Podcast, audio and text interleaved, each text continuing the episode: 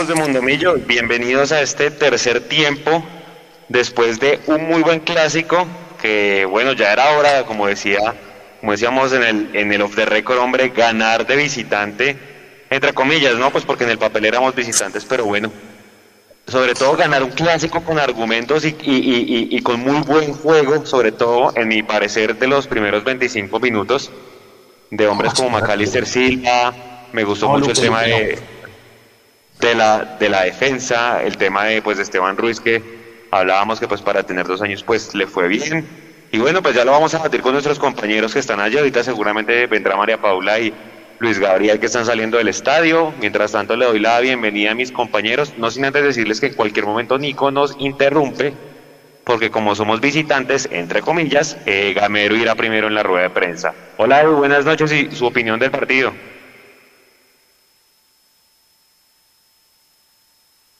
Está silenciado. Mute, mute, mute. Pues pucha, dos años de pandemia, dos años de virtualidad y nada que aprende uno, hola. Buenas noches para todos, buenas noches Juan Nico, Jason y toda la gente que se conecta como siempre tradicionalmente con nuestro tercer tiempo. Eh, contento hermano, contento porque se ganó un clásico sin sufrir, se ganó un clásico jugando bien, se ganó un clásico viendo mejoras, se ganó un clásico siendo contundentes creo yo, mm, aprovechando las oportunidades que nos dio Santa Fe, eh, no sufrimos ni al rival me parece a mí, y tampoco sufrimos la ausencia de Steven Vega, por ejemplo, que era de pronto una de esas cosas que todo el mundo estaba como pensando, uy, no vamos a tener a Vega, y a mi modo de ver el partido de, Pereira fue correcto. Entonces yo quedo contento y quedo tranquilo, sobre todo porque se aprovecha nuevamente el pinchazo de, Nacional en temas de, reclasificación y nuevamente mirar es primero con 70 puntos y porque se recupera el segundo puesto de la Liga 2 que se había perdido anoche eh, cuando el Tolima le ganó a, a su rival de turno. Entonces, por donde se le ve una fecha redondita y, de, buen fútbol hoy para Millonarios. Yo creo que después de lo que vimos con América, habíamos quedado muchos con ese saborcito medio harto en la boca y creo que hoy, ante un rival que siempre queremos ganar y siempre queremos jugar bien, se hicieron bien las cosas. Buenas noches y bueno, su opinión del partido y, y le quiero hacer una pregunta y es de lo que se hizo con América, ¿qué se hizo hoy diferente? Juanse, buenas noches a Nico, a Edu, a todos los que están conectando a, este tercer tiempo. Hicieron muchas cosas diferentes en el primer tiempo. Creo que en el primer tiempo Millonarios fue un equipo muy compacto, muy sólido, solidario, que ganó con autoridad, que impuso las condiciones, pero que tuvo circuitos de juego. Hubo transiciones de defensa-ataque muy importante. Eh, hoy Gamero tuvo muy claro el libreto. Rueda, de prensa, muchachos, qué pena. Vamos. fresco. Profesor eh, Alberto Gamero, Juan Pablo, bienvenidos. Mm, profe, ¿por qué se, se vio tan diferente Millonarios después de los 25 minutos, donde Millonarios actuó de muy buena manera, fue intenso, tuvo posesión del balón, se sintió mucho mejor que Independiente Santa Fe y después ya empezó a sufrir un poquito más y a perder evidentemente el balón? Y para Juan Pablo, eh, más allá de que se haya perdido el balón, Millonarios no sufrió el partido ¿Cómo hicieron para contener y que el equipo rival no generara esa profundidad que por momentos ellos quisieron realizar? Gracias. Buenas noches para ti, para todos los televidentes. Bueno, yo creo que tú lo has dicho bien, tú lo has dicho bien. Los primeros 25, 30 minuticos el equipo jugó bastante bien, con un marcador a favor, y es normal la reacción de un, de un equipo como Santa Fe, un buen equipo, que viene haciendo las cosas bien también, con el profe Grigori y que nosotros sabíamos que iba a haber una reacción. Pero tú dices algo muy claro, la reacción de ellos, pero no sufrimos. De pronto tuvimos menos el balón, pero no hubo sufrimiento. Eh, ellos nos, nos, nos, hicieron la presión mucho más alta por momento, no queríamos equivocarnos. Algo que tenemos nosotros es, es esa idea también, que cuando los equipos nos estén presionando y y se vaya ganando un partido, ¿por qué tomar riesgo? Y no tomamos el riesgo. Yo creo que eso fue lo que pasó. Pero, yo, pero yo creo que en el, en el contexto del partido, después de los 25, 30 minuticos, eh, nos posicionamos bien. Santa Fe nos cogió, no es que no haya cogido el balón, pero sí nos, nos, nos profundizaba más, llegaba más. pero la llegada de Santa Fe prácticamente era con los volantes, con Sánchez y con, con Pedrosa y, los dos y los dos y los dos extremos con el delantero. Las salidas y sus laterales creo que fueron bien controladas también por nosotros. Pero el gol, los goles nos dejaron la tranquilidad de, de sostener un resultado y creo que lo sostuvimos bien.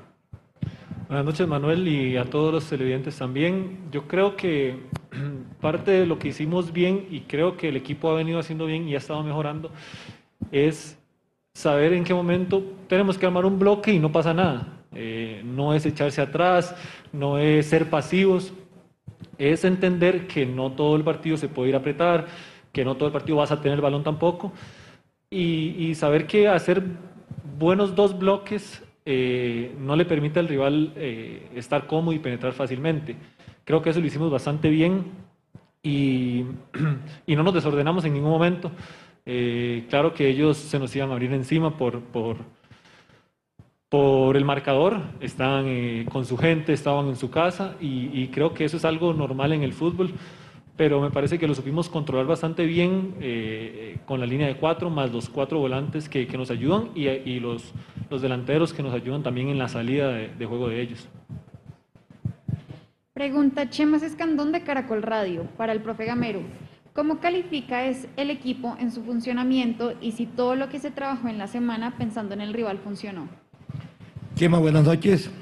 Hicimos un buen partido, un buen partido y creo que a pesar que hicimos un buen partido, enfrentamos a un gran rival porque Santa Fe también eh, hizo su trabajo, nosotros por momentos no lo permitimos, pero me parece que hubo un buen partido. Hoy, indudablemente, como siempre decimos, cometimos errores. No, no, por, no por ganar no, no nos pasamos en blanco. Hoy cometimos errores, yo creo que los pocos errores que cometimos no, no, los, no, no los aprovechó el rival. Pero hoy el partido fue bueno, fue bueno, con muy buena posesión de balón, con llegadas, con triangulaciones. Y lo que dice Juan Pablo, me parece que encontramos un equipo sólido, sólido cuando no se tiene el balón. Siempre a los jugadores les digo eso, no cuando Uribe y Silva estén en el bloque bajo de nosotros, si la gente dice que es un equipo defensivo, que les digo a ellos, que no, no es así, no es así. Un equipo que cuando no tiene el balón se defiende, que, que es diferente y yo creo que hoy hicimos. Hoy el orden, el orden fue muy importante, las, alturas, diferentes alturas de extremos y, laterales, diferentes alturas de mediocentros y extremos. Y me parece que eso fue importante hoy. Y, ganamos un partido que lo queríamos ganar, eh, queríamos acercarnos a la clasificación y sostenernos mejor en la reclasificación. Pregunta también Chemas Escandón de Caracol Radio para Juan Pablo Vargas. Cuando se gana, se destacan mucho más las virtudes del equipo, pero ¿qué agregaría a la presentación de hoy que los deja también como líderes de la reclasificación del año? Lo sabíamos antes de comenzar el partido, eh, sabíamos que estábamos jugando eh, este torneo y la reclasificación también y, y, la idea siempre fue salir a ganar el partido. Eh, así estemos, estemos bien posicionados en la tabla, nunca creo que hemos sido conformistas y, y cualquier partido lo vamos a, a salir a buscar. Entonces nos encontramos un buen rival, eh, eso para nadie es un secreto, tenía no sé cuántos partidos, eh, una seguilla de ganes, eh, un empate creo que entre esos, es un equipo que venía bien, sólido, pero la mentalidad de nosotros creo que nos permitió salir y, y avasallar, como dice uno. la intensidad fue muy buena, cuando perdíamos el balón estábamos cerquita y eso nos permitió aumentar dos veces el marcador que que en un partido de estos, cuando, cuando logras aumentar el marcador y, puedes parar un bloque bien sólido, creo que tienes muchas posibilidades de ganar. Pregunta Daniel Felipe Molina de As Colombia para el profesor Alberto Gamero. ¿Cuál es el valor del equipo que más destaca en esta victoria ante Santa Fe? Daniel, un saludo para ti también. Yo, yo destaco lo que dice Vargas. Ellos, yo lo veía desde la concentración. Desde la concentración no, desde el primer entrenamiento. Eh, los vi que todos querían. Había jugadores eh, que estaban lesionados y, querían jugar, el caso de Vega. Eh, Vargas llegó antes de anoche, entrenó ayer y, ya jugó hoy. Eso me, da esa, tranquilidad y esa satisfacción a mí de que todos quieren, todos quieren. Y a mí me gustó eso del equipo, que entró a la cancha sin temor. Hay partidos que nos está pasando eso, el temor de pronto de, de que nos haga un gol, el temor de pronto de equivocarnos nos lleva a veces a cometer errores. Hoy vi el equipo con esa, con esa sensación de que, de que no había temor, no, no había miedo y vamos a salir a ganar el partido y, ante un gran rival. Yo, yo tengo que decirlo y tengo que también destacar el, trabajo de Santa Fe, no solamente de Millonarios. Nosotros ganamos, por ahí enfrentamos un rival digno, un rival de mucha categoría, un rival que se para bien en la cancha. Y nosotros le elaboramos, le elaboramos, le creamos y, hicimos los goles. Pero la verdad que no desmerita el trabajo de Santa Fe. Pregunta también Daniel Felipe Molina de As Colombia para Juan Pablo Vargas. ¿Qué se dijo en el camerino tras lograr esta victoria? Creo que por ahora es, hablar es poco. Eh, uno está con la euforia y la emoción del gane, por supuesto. Entonces, eh, no sé, hay, hay felicidad, hay eh, aplausos, porque obviamente cuando se gana, eso es, eso es lo, principal y más un, clásico. Los clásicos tienen que salir a ganarse. Entonces, eh, me parece que siempre hay cosas por corregir, por supuesto, y, eso lo hablaremos en la semana. ya el profesor hará sus respectivos trabajos, pero por ahora disfrutar del gane porque nos lo merecíamos y, queríamos darnos esa alegría. Pregunta Cristian Pinzón de caracoldeportes.com. Profe, felicidades por el triunfo. Usted ya había puesto a debutar a Juan Moreno para el Clásico Antenacional y hoy hizo lo mismo con Esteban Ruiz. ¿Cuál fue el mensaje y qué decir de, su gran actuación? Un abrazo también para ti. Eh, mensaje es la, confianza que se le da a todo. Aquí se le da confianza a todo. Aquí creo que el trabajo a diario, ellos, ellos se dan cuenta de que lo que hay es confianza. Y, me parece que Ruiz hoy tuvo una, una actuación muy buena, muy buena. A tener el arco en siempre es bueno. Y lo vi hablando, lo vi, lo vi organizando, lo vi bien despierto. Hubo dos, dos remates eh, peligrosos que, que, los alcanzó a sortear. Pero, ¿qué se le decía? Cuando, cuando el grupo este eh, es, es, es, amigo, cuando el grupo este es familia, yo creo que el que entra, entra tranquilo. Y él tuvo el respaldo de su compañero, de sus dos de sus tres compatriotas también, de Juan Pablo, de perdón, de Cristian Vargas, de Moreno y de, de, Romero. Tuve esa, esa confianza de ellos porque, porque hablé con los cuatro cuando, cuando, cuando me iba a decidir por Ruiz, hablé por los cuatro y los vi contentos a todos por la decisión que tomé de Ruiz. Entonces, yo creo que este, este es unión de familia. Pregunta también Cristian Pinzón de caracoldeportes.com para Juan Pablo. Juan Pablo, hoy fue un partido redondo para la saga de Millonarios. ¿Dónde estuvo la clave para bloquear a los atacantes rivales? Eh, sigo insistiendo que, el orden que manejamos, eh, cuando se hace un bloque y los traslados se hacen correctamente, siempre va a haber errores, sí, eh, a veces uno se queda, no, no, llega a tiempo, pero creo que mm, hicimos los recorridos de la mejor manera posible. Entonces, eso, eso permite tener, un muy buen orden atrás. Eh, ya son tres partidos con el arco en cero, creo que eso también es de destacar eh, y destacar todo el equipo, porque nosotros cuando nos anotan hablamos de que es a todo el equipo, no es solo a los defensas. Y yo quiero destacar que a todo el equipo, eh, tres arcos en cero es muy importante, nos da mucha confianza, seguridad y ganas de seguir trabajando para seguir sacando arcos en cero, porque sabemos que adelante tenemos jugadores que nos van a resolver partidos. Y finalizamos la rueda de prensa con las preguntas de Nicolás Molano de Mundomillos. Para el profe Gamero, felicitaciones por la victoria. ¿Queda tranquilo por haber suplido satisfactoriamente la ausencia de Steven Vega? Un saludo también para ti. Eh, tranquilo con el trabajo que hizo Pereira.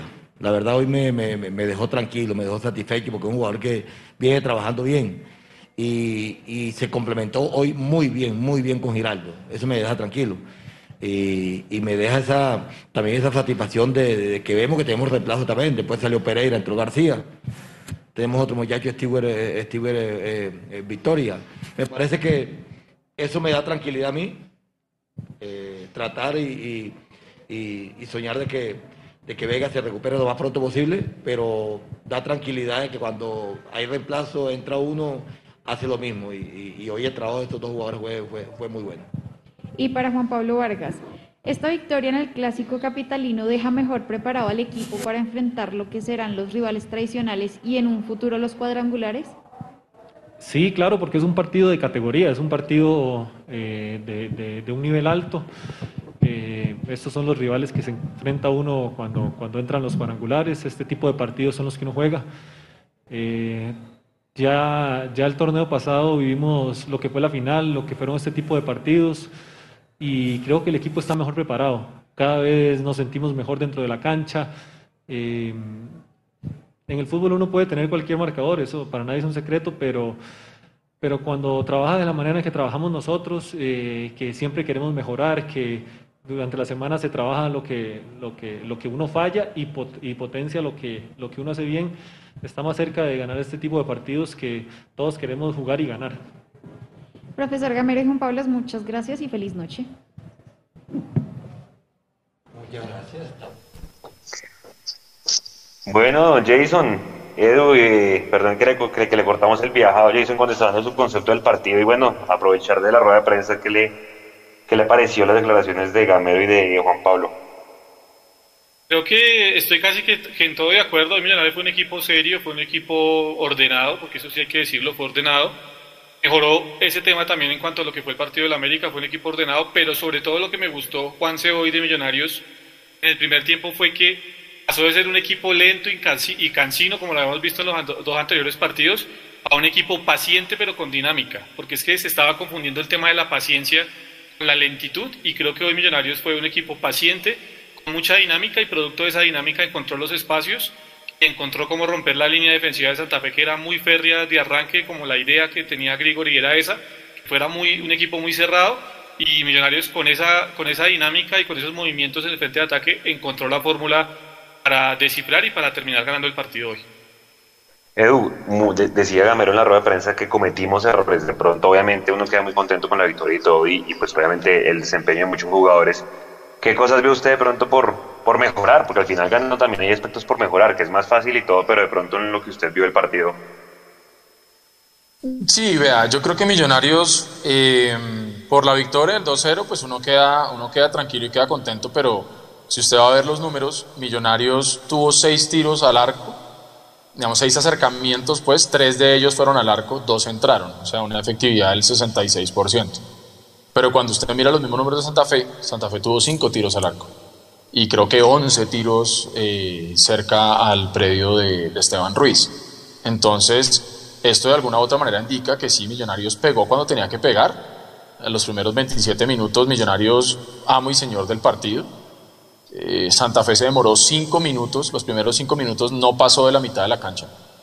Mm, pero pues es cierto que, Santa Fe, finalizando el primer tiempo y en el segundo tiempo se volvió el dueño de la pelota, eh, ya sea o porque Millonarios se la entregó o porque Santa Fe con su propia necesidad de tratar de salir a buscar el descuento para luego un posterior empate, pues necesitaba salir a buscar el partido. Si bien no hizo ver mal a Millonarios, eh, yo siento que de alguna u otra manera por ahí eh, terminan llegando muy fácil. Afortunadamente estuvo fino Ruiz, estuvo muy fino Vargas, estuvo bien Ginás. entonces yo creo que Millonarios hoy con el 2-0 logran tapar esos errores, pero de alguna u otra manera me gusta que Gamero sea autocrítico. yo adhiero a lo que dice yo, Jason y le agregaría también que hoy el equipo tuvo equilibrio porque mire que lo decía muy bien Juan Pablo Vargas y eso, eso me gustó también, que él reconoce que el equipo ya sabe cuándo salir y cuándo recular. Y él mismo lo decía, él decía, no está mal. Si, nosotros de pronto vemos que no tenemos que estar siempre arriba, siempre intenso, siempre adelante. Eh, lógicamente eso es más fácil cuando usted va ganando. Cuando usted va ganando 2-0, tratar de manejar los tiempos del partido y entregarle la responsabilidad al rival es un poquito más fácil. Eh, pero yo creo que Millonarios de alguna u otra manera hizo bien la tarea hoy. Hizo lo que se esperaba e hizo lo que necesitábamos nosotros. Yo creo que la conversación y el ambiente será muy distinto donde este partido hubiera terminado en un empate o donde hubiera terminado una derrota. Estaríamos hablando, como yo personalmente estaba hablando después del partido con el América, que yo no quedé contento. Y puedo decir que quedamos tranquilos y yo quedo contento con lo que se vio en la cancha. Eh, y quedo contento con la actitud del equipo.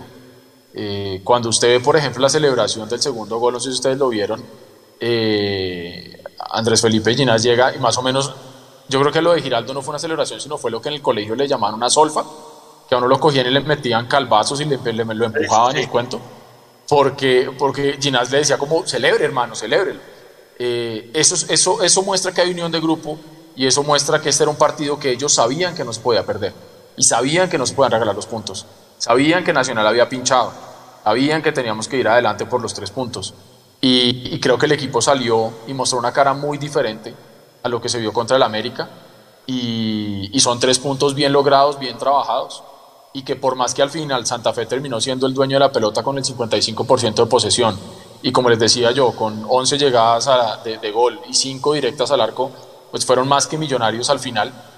El equipo de Gamero cuando pudo resolvió y luego lo manejó. Y cuando le entregó la responsabilidad al rival, el rival no supo qué hacer con la pelota y Millonarios fue que lo supo regular. Bueno, don Jason y, toda la gente que nos está viendo, arrancando atrás para adelante con el análisis pues individual que normalmente hacemos, pues Hombre, un arquero que, que, pues, que recibe la oportunidad, Gamero lo decía, que habló con los cuatro, o sea, inclusive tuvo en cuenta pues, al tercer arquero en la conversación. A él le preguntaban eh, el canal eh, que hizo la transmisión que, pues, que a qué se debía la rotación del arquero y él decía que quiere darle la oportunidad a todos. O sea, esa fue la respuesta de Gamero. Y era un arquero, Jason, que, que, pues que si bien no jugaba desde el preolímpico, también se le cruzó la pandemia y demás, porque él después de ese preolímpico donde sale destacado, va al Medellín, no tiene oportunidad, se para el campeonato, después va a Paraguay, tampoco tiene eh, partidos y se devuelve y bueno, pues llega a Millonarios eh, el señor Esteban Ruiz, que hoy tuvo cinco atajadas, yo lo estoy leyendo aquí las estadísticas, tuvo cinco atajadas el día de hoy. Eh, vayan pensando en cuál fue, digamos, la que más, la que más les gustó. A mí me gustó una muy, muy interesante en el primer tiempo, que era muy jodida de, sacar, y la del segundo tiempo, pues que le saca ya quemar ropa al delantero este que era de, de Nacional, que ahorita se me escapa el nombre, el número 7. Entonces el hombre hizo cinco atajadas, tres dentro del área chica, despejó dos veces con los puños, muy bien. De pronto el punto a mejorar es el tema de los saques. ¿sí? Hizo 24 saques largos, solamente 10 llegaron a destino. Su opinión, Jason, del arquero Esteban Ruiz.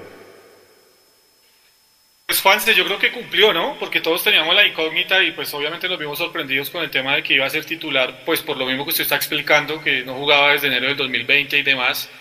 Eh, es un arquero que, que, fue inscrito por primera vez en Dimayor Prada en el año 2014, tiene 24 años. Eh, estamos hablando que más o menos a los 17 años fue inscrito para empezar a jugar como profesional. Y realmente son pocos los minutos que tiene Esteban Ruiz como profesional. Uno, mira aquí lo de Esteban Ruiz, encuentra que con la equidad por liga solo sumó 720 eh, minutos en el 2018 y 730 en el 2017. Eh, con los de hoy por liga, estoy hablando solo de liga, completó 1.540 minutos como profesional. Tiene algunos minutos más, como algo así como 630 minutos por copas, eh, en el tema de copa con, con, la equidad también. Pero si usted mira, es un, es un, es un arquero que con 7 años de profesionalismo, Juanse, apenas tiene 2.000, 2000, 2000 y piquito de minutos como profesional. Entonces ahí es donde uno empieza a analizar y esa era, digamos, la duda que uno tenía yéndose a las estadísticas, en qué condiciones realmente estaba Esteban Ruiz para atajar un clásico con Millonarios. Eh, creo que respondió bien, creo que, como usted lo dice, tuvo esa tajada en el primer tiempo a quemarropa muy importante, y en el segundo tuvo una chique impresionante, muy rápido, se le vio muy rápido de piernas, en punta de pies, y creo que ahí eh, estuvo la clave para mantener el arco en cero, o también otro remate fuerte en el que parecía se le iba porque la pelota se le alcanzó a mover y alcanzó a reaccionar de buena forma meter las manos para que metió las manos fuertes, porque eso es lo que hay que hacer, metió la mano, la mano muy fuerte y, evitó que llegara el gol de Santa Fe. Ahí yo creo que pasó el examen, pero yo iría con calma. Yo veo que la gente ya está, eh, Juanito y, o Juan Moreno y Cristian Vargas no pueden volver a ser titulares, el titular tiene que seguir siendo Esteban Ruiz y demás. Yo iría con calma, yo iría con paciencia, porque si tuvo un gran debut en un clásico, es importante hacerlo, porque no fue en cualquier partido, sino fue en un clásico pero hay, hay que ir con, con mucha calma porque eh, somos, el hincha de Millonarios desafortunadamente se ha convertido en eso, eh, de subirlos eh, muy rápidamente y de bajarlos también de la misma manera, entonces hay que ir con mucha calma, hay que llevarlo con tranquilidad, es un arquero que se ve que tiene condiciones, pero al que le falta también experiencia, entonces hay que irlo llevando con mucha calma, pasó el examen, pero hasta ahí, yo, yo, lo llevaría, yo lo llevaría con mucha más calma de lo que se está hablando hasta el momento. Ahora, Edu, con lo que vio usted Esteban Ruiz, y antes de que su concepto, ¿cree que él va a ser el arquero frente a Junior o puede volver a ver rotación ahí en el tema, teniendo en cuenta que él dijo que le quería dar la oportunidad a todos? Pues hombre, es que uno con Camero ya no sabe. Eh, son tres partidos al hilo ya con el arco en cero, pero eso prácticamente tampoco ha garantizado la titularidad. Entonces, eh, yo creo que por lo que mostró hoy, puede ser que juegue contra el Junior. No me extrañaría que, que sea el arquero contra el Junior. Eh, a mí me gustó la forma como salió a cortar arriba. Eh, esos son de, esos momentos donde uno se da cuenta qué tan concentrado está, qué tanta técnica tiene para salir a cortar un centro o para salir a rechazar y no dejarla ahí en la mitad. Eh, me pareció que, que, estuvo bien ahí. Y adhiero con lo que ustedes comentaban, la jugada del segundo tiempo, ese achique que hace, eh, pues digamos que fue superlativo. Mm, no podemos decir que hoy el rival no lo exigió porque sí, en la medida de las posibilidades de Santa Fe exigió al, arquero y, respondió. Eh, yo no necesito que el arquero esté volando de palo a palo y sea figura, sino que la una o dos o tres veces que lo llamen el hombre aparezca y cumple. Y creo que hoy estuvo bien. Y no me extrañaría que, que Gamero lo ponga eh, contra el Junior, como tampoco extrañaría que no lo ponga. Porque Gamero está diciendo que no es un tema de rotación, que no sé qué. Hombre, si Gamero se siente bien haciéndolo así y le está funcionando, porque llevamos tres partidos con el arco en cero y no ha tenido una constante ahí, pues está bien, ¿no? Y es otra cosa que también decía Juan Pablo Vargas que me pareció eh, valioso de recalcar, y es que cuando el arco queda en cero no es solamente buena labor de la defensa o del arquero, es de todo el equipo. Así como cuando le meten un gol, pues el error también fue de alguien del, del equipo, no solamente de los defensas. Me parece que esa, esa claridad mental que tiene Juan Pablo Vargas para hablar es la misma que tiene en la cancha, y eso es positivo, porque quiere decir que el equipo sabe que o todos ganan o todos pierden. Esto no es que que entonces que porque nos metieron tres goles el delantero no tiene responsabilidad. No, acuérdese que el delantero es su primer defensor y viceversa. Entonces, no me extrañaría que Gamero lo ponga o que tampoco lo ponga sería normal. Yo creo que Gamero ya Gamero ya sabe lo que tiene que hacer en su cabeza y nosotros como hinchas también tenemos que saber que nos puede sorprender y, y pues no pasa nada. A mí desde que me siga sorprendiendo con tres puntos, yo no, que haga lo que quiera, hermano. Hay una donación aquí de Brian Fandiño y lo que dice es cierto. Dice, lo clásico es que Millonarios le gane a Santa Fe. Ruiz aprobó la prueba, pero hay que ir con calma. Por ahora se ganó el derecho a atajar el próximo partido. Yo creo que en eso tiene eh, razón y sí, hay que ir con calma y pues obviamente era un escenario jodido, pues porque obviamente era con público y demás. Y obviamente que usted sabe, la hinchada rival se preocupa más es por decirle hijo de tantas cada vez que saca, ¿no? Entonces, pues bueno. No, pero es que estaban más preocupados, estaban más preocupados hoy por ser empresa privada de seguridad y no les funcionó porque se les metió un montón de gente. Sí, sí, sí. sí yo creo que, que, que de hecho, o sea, y los mismos jugadores, fíjense que estaban eran más preocupados, digo los de Santa Fe, por sacar de casillas a, a los de Millonarios. Este Torijano se la pasó diciéndole de todo a McAllister y a Emerson todo el partido, hombre. Yo creo que se preocuparon por todo menos por, por jugar a la pelota. Eh, Jason, Omar Bertel, Omar Bertel de alguna manera de la defensa es de los, de los que tiene menos puntaje. Yo creo que hizo un trabajo muy defensivo hoy. De pronto sí le vi varias oportunidades de mejora, ¿saben qué? En la entrega de la pelota, o sea, la recuperaba pero no la entregaba bien. ¿Usted cómo iba a Bertel? Eso, eso, eso fue un mal de Millonarios en el segundo tiempo, Juanse. Yo no, yo no sé si ustedes concuerdan conmigo, pero Millonarios en el segundo tiempo perdió la pelota y a partir de perder la pelota muchas veces se cortaba el juego pero no se recuperaba. Millonarios no podía sostener la pelota, Millonarios no tenía circuito de juego en el segundo tiempo. Eso no, quiere, no, eso no quiere decir que la, que la estuviera pasando mal, simplemente a lo que nos tiene acostumbrados el equipo de Gamero no se pudo llevar a cabo esa idea en el segundo tiempo. Millonarios fue el equipo de Gamero el que nosotros queremos ver y que conocemos por lo que nos ha predicado y por lo que ha demostrado Gamero en este tiempo durante los primeros 35 minutos del primer tiempo. De ahí para adelante Millonarios cambió y cambió, digamos, en el, en, el, remate del primer tiempo porque Santa Fe obviamente también quería tener la iniciativa eh, y tratar de buscar un revulsivo y acortar el marcador para, para llegar mejor al segundo tiempo. Y cambió también eh, Juanse porque en el segundo tiempo decidió cambiar la idea de juego y era entregarle la pelota a Santa Fe, eh, eh juntarse mucho, como lo decía Juan Pablo Vargas en la, en la rueda de prensa, ser, ser muy ordenados y a partir de eso, pues también, digamos, eh, encontró que eh, lo que había que hacer era entregarle la pelota a Santa Fe. Mm, me parece que sí pudo haber entregado más la pelota a Bertel, pero muchas veces porque no, no había alguien en el frente de ataque de Millonarios que viniera, soportara y aguantara para que el Millonario saliera desde atrás. Eh, eso también hace falta. Muchas veces se queda uno con el error inicial, es la mala entrega o la posible mala entrega de un jugador, pero se le olvida a uno lo que es el circuito de juego de Millonarios y eso le faltó a Millos en el segundo tiempo. Uribe no vino a soportar la pelota mucho en el segundo tiempo y producto de eso Millonarios eh, sufrió que Santa Fe le subiera las líneas. Eh, lo de Uribe fue un muy buen primer tiempo, tanto en lo ofensivo como en lo defensivo, pero en el segundo tiempo le faltó mucho, se fue quedando y fue normal porque en el primer tiempo tuvo un desgaste con los centrales de Santa Fe, chocó mucho, fue mucho a jugar por, la, por el costado Oriental, se salió mucho de la referencia de los centrales y ese desgaste pues al final terminó haciendo que Uribe jugara no tan bien como, como lo hizo en el primer tiempo en el segundo y a partir de eso hubo pues esas situaciones en donde eh, había espacios en los que según, seguramente tienen que llegar jugadores de Millonarios en algún momento que no estaban ocupados y por eso siempre se vio la impresión o tuvimos la impresión de que Bertel estaba entregando mal la pelota. Pero creo que fue un tema más, más colectivo que individual. Edu, viene el Junior, un también rival jodido dentro de ocho días y pues obviamente veníamos hablando de, en el live de mantener a Bertel por el tema de la cantera y todo. Eh, por el rival que se viene y por lo que ha mostrado Bertel, ¿usted cree que ya Bertel le ganó la mano a, Perlaza o pudiésemos ver ahí un cambio en el siguiente partido? Y pues, ¿cómo le pareció Bertel hoy también? Pues yo creo que ha venido cumpliendo, ha venido cumpliendo en la medida de las posibilidades y ha venido cumpliendo, eh, como bien anotaba Jason, en la medida en que el mismo juego de Millonarios le permite lucir o no lucir.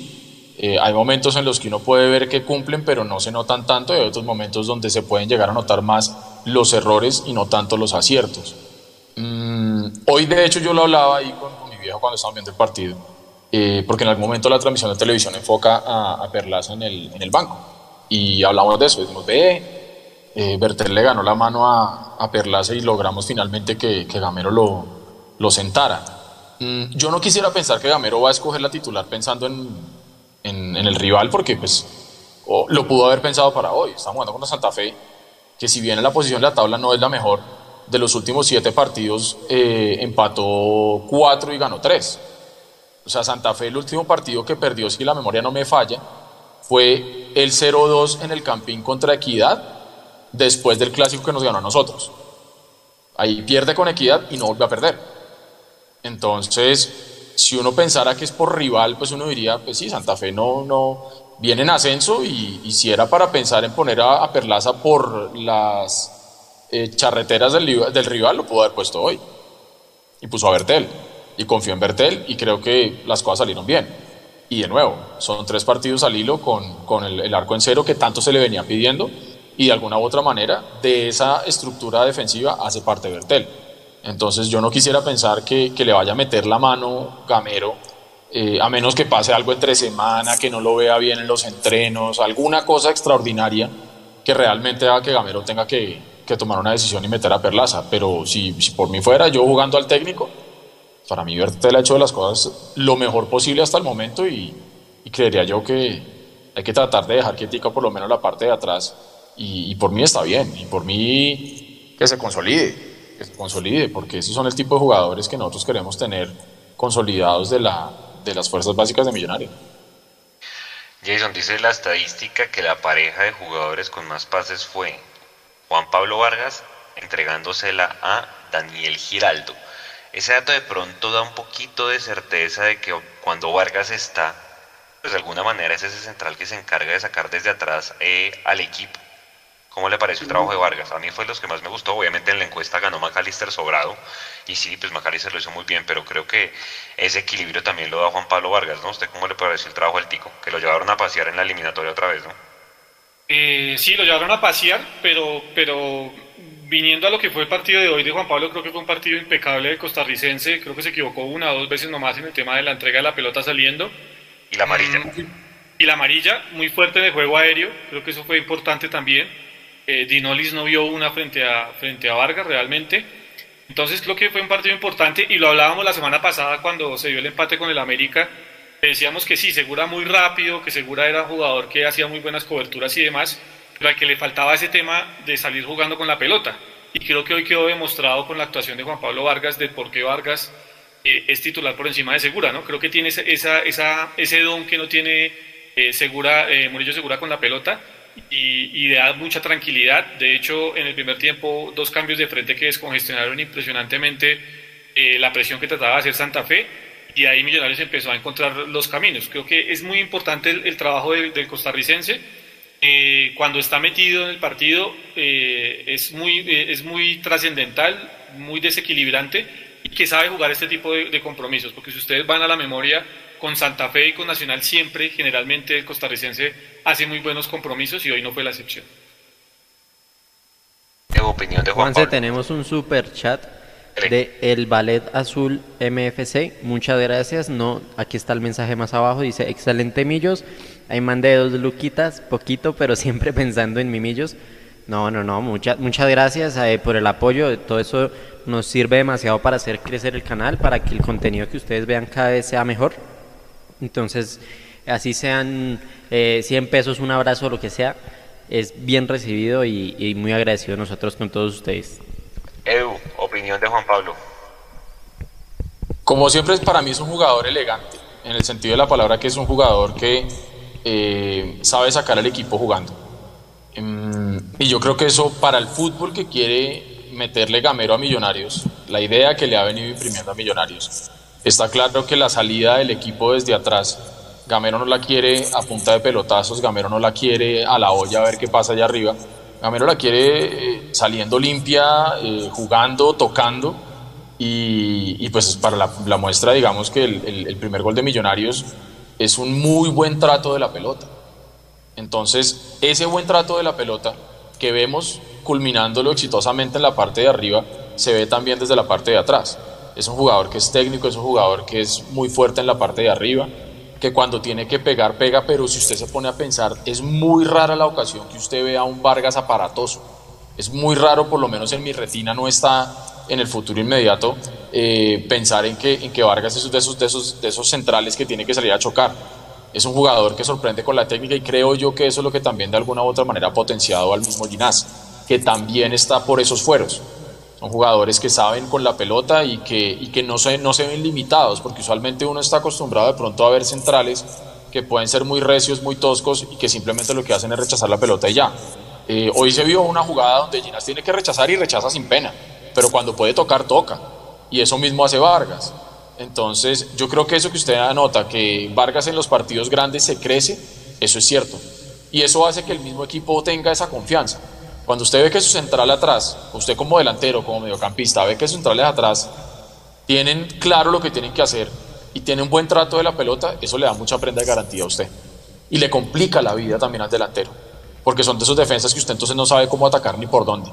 Entonces yo creo que lo del Tico hoy fue superlativo también.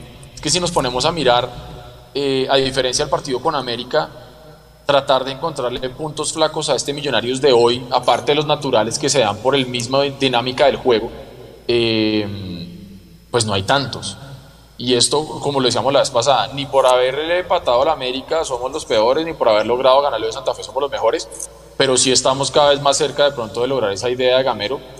Para mí ya estamos dentro de los 8 con 29 puntos, el tema está solucionado.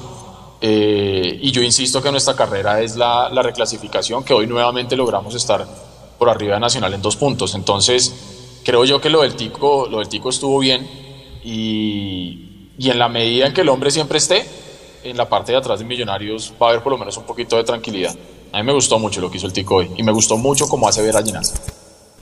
Y, yo creo que Ginás obviamente también sale destacado y Jason por esa pues por ese acompañamiento y por esos respaldos pues también que recibe desde, desde Juan Pablo Vargas. Ginás también le fue bien, de pronto obviamente no, no tuvo tan buena entrega en los pases, pero lo que dice Jason es verdad.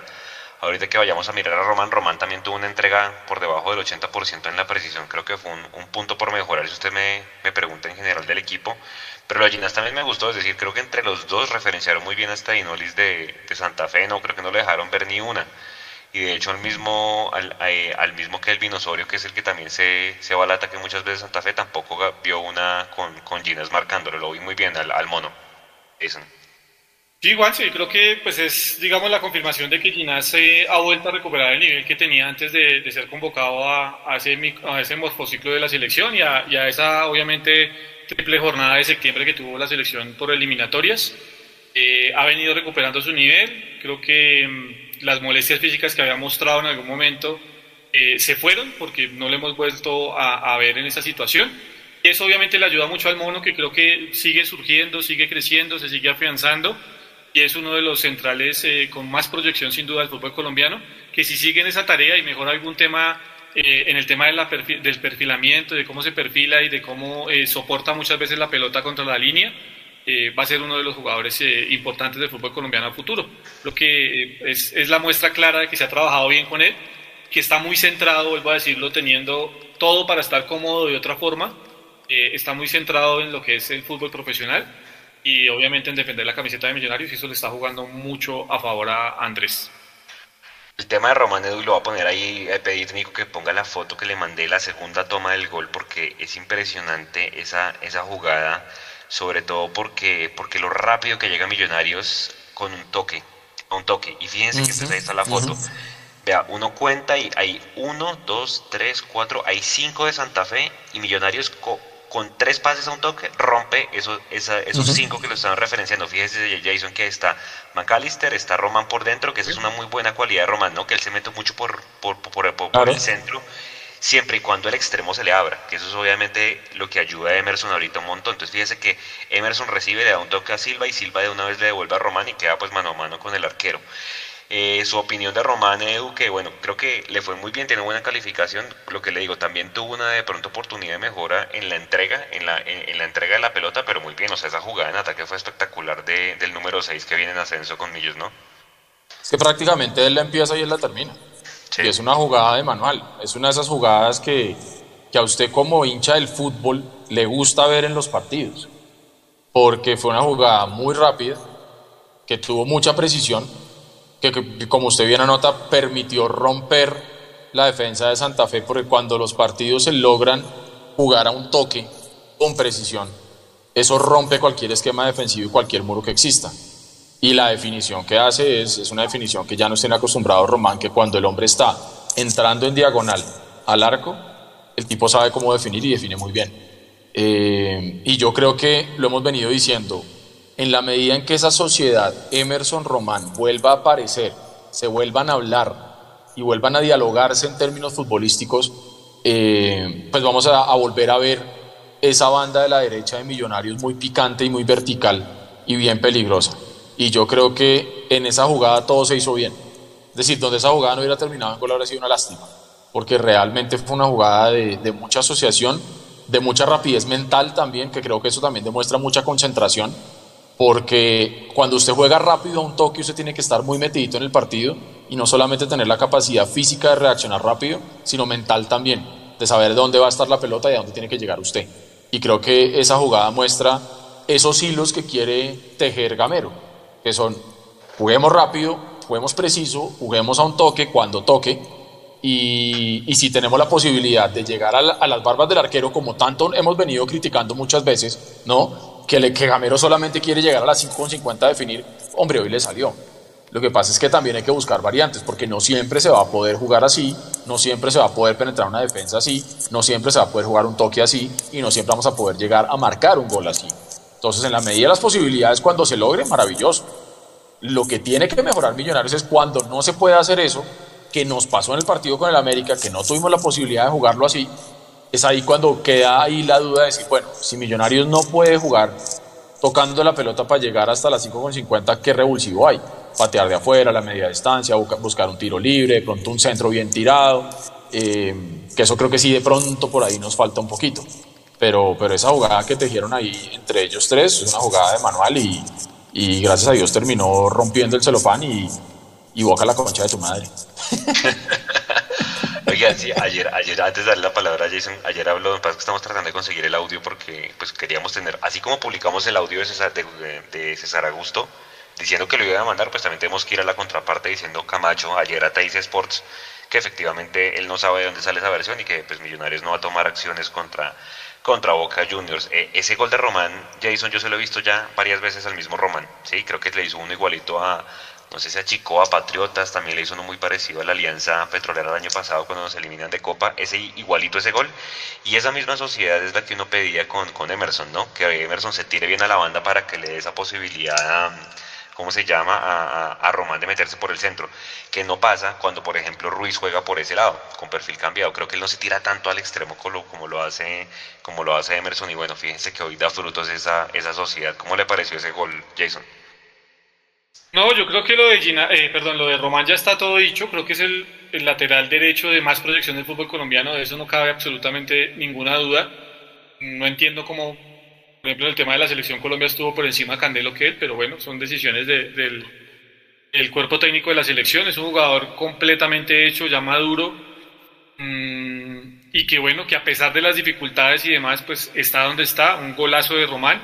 Porque eso sí hay que rescatarle a Gamero, creo que entendió que Román puede hacerlo muy bien como lateral en la función de marca, pero que en el ataque necesitaba de, de, una variante y de jugar diferente para poder marcar diferencia. Y se la encontró, se la encontró con ese carril interno eh, por el costado derecho, siendo volante interno o siendo eh, jugador por, por, por, ese carril interno. Eh, Román ha venido siendo muy desequilibrante ha venido marcando la diferencia de Millonarios. Hoy ese gol es la confirmación de eso, pero es la confirmación que Millonarios hubo un cambio de chip durante esta semana que fue el tema de la dinámica, porque cuando ustedes miran de dónde parte la jugada del gol, entiende uno que primero Román ocupa esa posición, en el momento que ocupa esa posición hay un movimiento de Emerson que se va contra la banda eh, directamente al ver que Román ocupa esa posición. Acalister desciende unos metros para atraer la marca del, volante de, marca de Santa Fe y en el momento que desciende entiende que la descarga de Román va a ir hacia, hacia Emerson y ahí ocupa la posición que dejó libre el volante de marca de Santa Fe. Fue un, un tema de distracciones y de ocupación de espacios muy importante en Millonarios que al final de cuentas pues terminó siendo bien finalizado por Román con una muy buena definición, pero con una excelente habilitación de Macalister Silva, de esas que nos tiene acostumbrados y que hacía rato no le veíamos al volante, eh, al capitán de Millos, y hoy pues se dio esa, confirmación de que hay variantes y de que no se depende solo de un jugador para el tema de los goles, y Román hoy junto con Mojica eh, llegó a tres goles al igual que Mojica y es el segundo goleador de Millonarios por detrás de Fernando Uribe, y creo que eso habla muy bien el trabajo de, de, André Felipe en este semestre. Edu, los dos volantes de marca. Eh, ya hablábamos de que Giraldo fue la, pareja con más pases que Vargas. Giraldo le metió gol a, su ex equipo. Eh, a mí me encantó ese, ese, ese tema porque, bueno, ojalá alcancen a llegar Eduardo y María Paula que nos cuenten en ese segundo gol cómo se sintió el estadio silenciado. Yo estoy aquí. Eh, eh, Mechu y, y, María Paula que nos cuenten que estuvieron en el campín, pues cuál fue esa reacción, ¿no? Pues porque que les haga gol el exjugador al que tanto le estaban dando toda la semana, que le iban a repartir, que le iban a nombrar a su señora progenie, mejor dicho. Y bueno, les hace el segundo gol, muy bien que le pegaba desde afuera, eso es lo que veníamos pidiendo a gritos, ¿no? Y acuérdense que previamente Macalista también le pegó desde afuera cuando pegó en el palo y mm. fue previa recuperación de Giraldo. Cuando uno mira los números de los dos, a mí personalmente me gustó más Giraldo que, que, Pereira. La gente le gustó el trabajo de Pereira. A mí me parece que cumplió. Obviamente, cuando deja de estar Steven Vega se nota un montón. Porque lo que usted decía al, al, inicio del, del, tercer tiempo, después de la rueda de prensa, si bien hay puntos por mejorar y un punto por mejorar es que nos llegaron, ¿sí? Y porque en la mitad no hubo filtro, porque acuérdese que Santa Fe también estrelló una pelota en el palo de, Alexander Mejía y eso fue pues porque no llegó a tiempo, eh, creo que Giraldo en esa ocasión a, marcar. ¿Cómo le pareció el trabajo de los dos volantes de marca? ¿Cuál le gustó más? Eh, y un análisis pequeñito de cada uno. Pues obviamente, eh, si uno se queda con el gol, uno dice, no, pues Giraldo, brutal, chévere, pero es que la función de Giraldo no es hacer goles. Maravilloso que llegó y maravilloso que, que pateó de afuera y la pelota se metió. lo bonito de ese gol, para mí, es la habilitación que le hace Fernando Uribe, que es un taco espectacular, es divino. Y, que la jugada inclusive la empieza Pereira. Pereira, si mal no estoy, se la entrega a, Uribe. Uribe es el que hace el taco, el filtro, digamos que el puente, y, le queda la pelota a Giraldo para, para reventarla ahí prácticamente contra el palo vertical de la derecha de Castellanos y para adentro. Y, yo creo que la hinchada de Santa Fe, obviamente, el simple hecho de perder el clásico ya los debe tener muy bravos porque todo su esquema de seguridad también falló. Eh, en la cancha y fuera de ella. Eh, y, que también pues sea un, un, un exjugador de, de, Santa Fe que se los clave, pues no debe ser nada agradable. Mm, finalmente la ley del ex jugó a favor de nosotros, siempre nos la clavan a nosotros y, esta vez afortunadamente fue al revés. Em, pero es cierto, Santa Fe de alguna u otra manera no es que nos haya hecho ver mal, porque no podemos decir eso, pero es cierto, eh, Pereira es más, y lo hemos venido diciendo acá, Pereira, Pereira es más un volante mixto, no es tanto de marca férrea como si lo puede ser un Steven Vega. Entonces, obviamente, es ahí cuando uno se pregunta, Gamero, ¿qué estaba pretendiendo qué quería eh, con Pereira que de pronto no le diera a Juan Camilo García, que lo termina metiendo faltando dos minutos como por terminar de construir ahí el muro y, ya está. Eh, yo creo que Gamero estaba buscando precisamente un jugador que le ayudara a tener tenencia de pelota y salir un poquito que eso no se lo puede entregar eh, García. creo yo que los dos jugadores cumplieron en la medida en que el partido se gana y en la medida en que el partido se, se gana con un arco en cero. Pero Santa Fe, como yo lo dije ahí, Santa Fe pateó más veces al arco y llegó más veces al arco de Millonarios.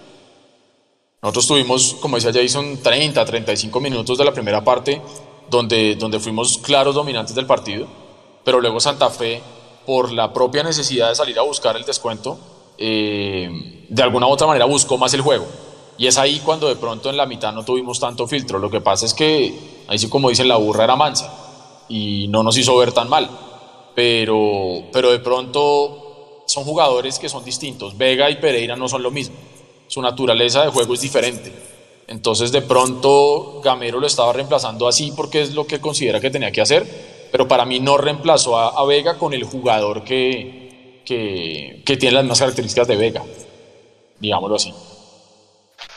Eh, ahí están nuestros compañeros también ya en estudio para que nos saluden. Hola muchachos, ¿cómo les fue? Eh, Uy, qué color tan horrible. ¿Cómo les fue con la requisa? ¿Cómo les fue con la requisa ya de la, de la seguridad privada? Sur.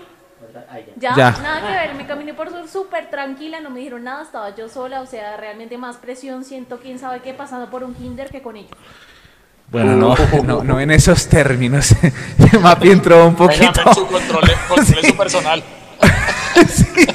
O sea, a Mapi le falta el pelo más mono todavía de lo que lo tiene.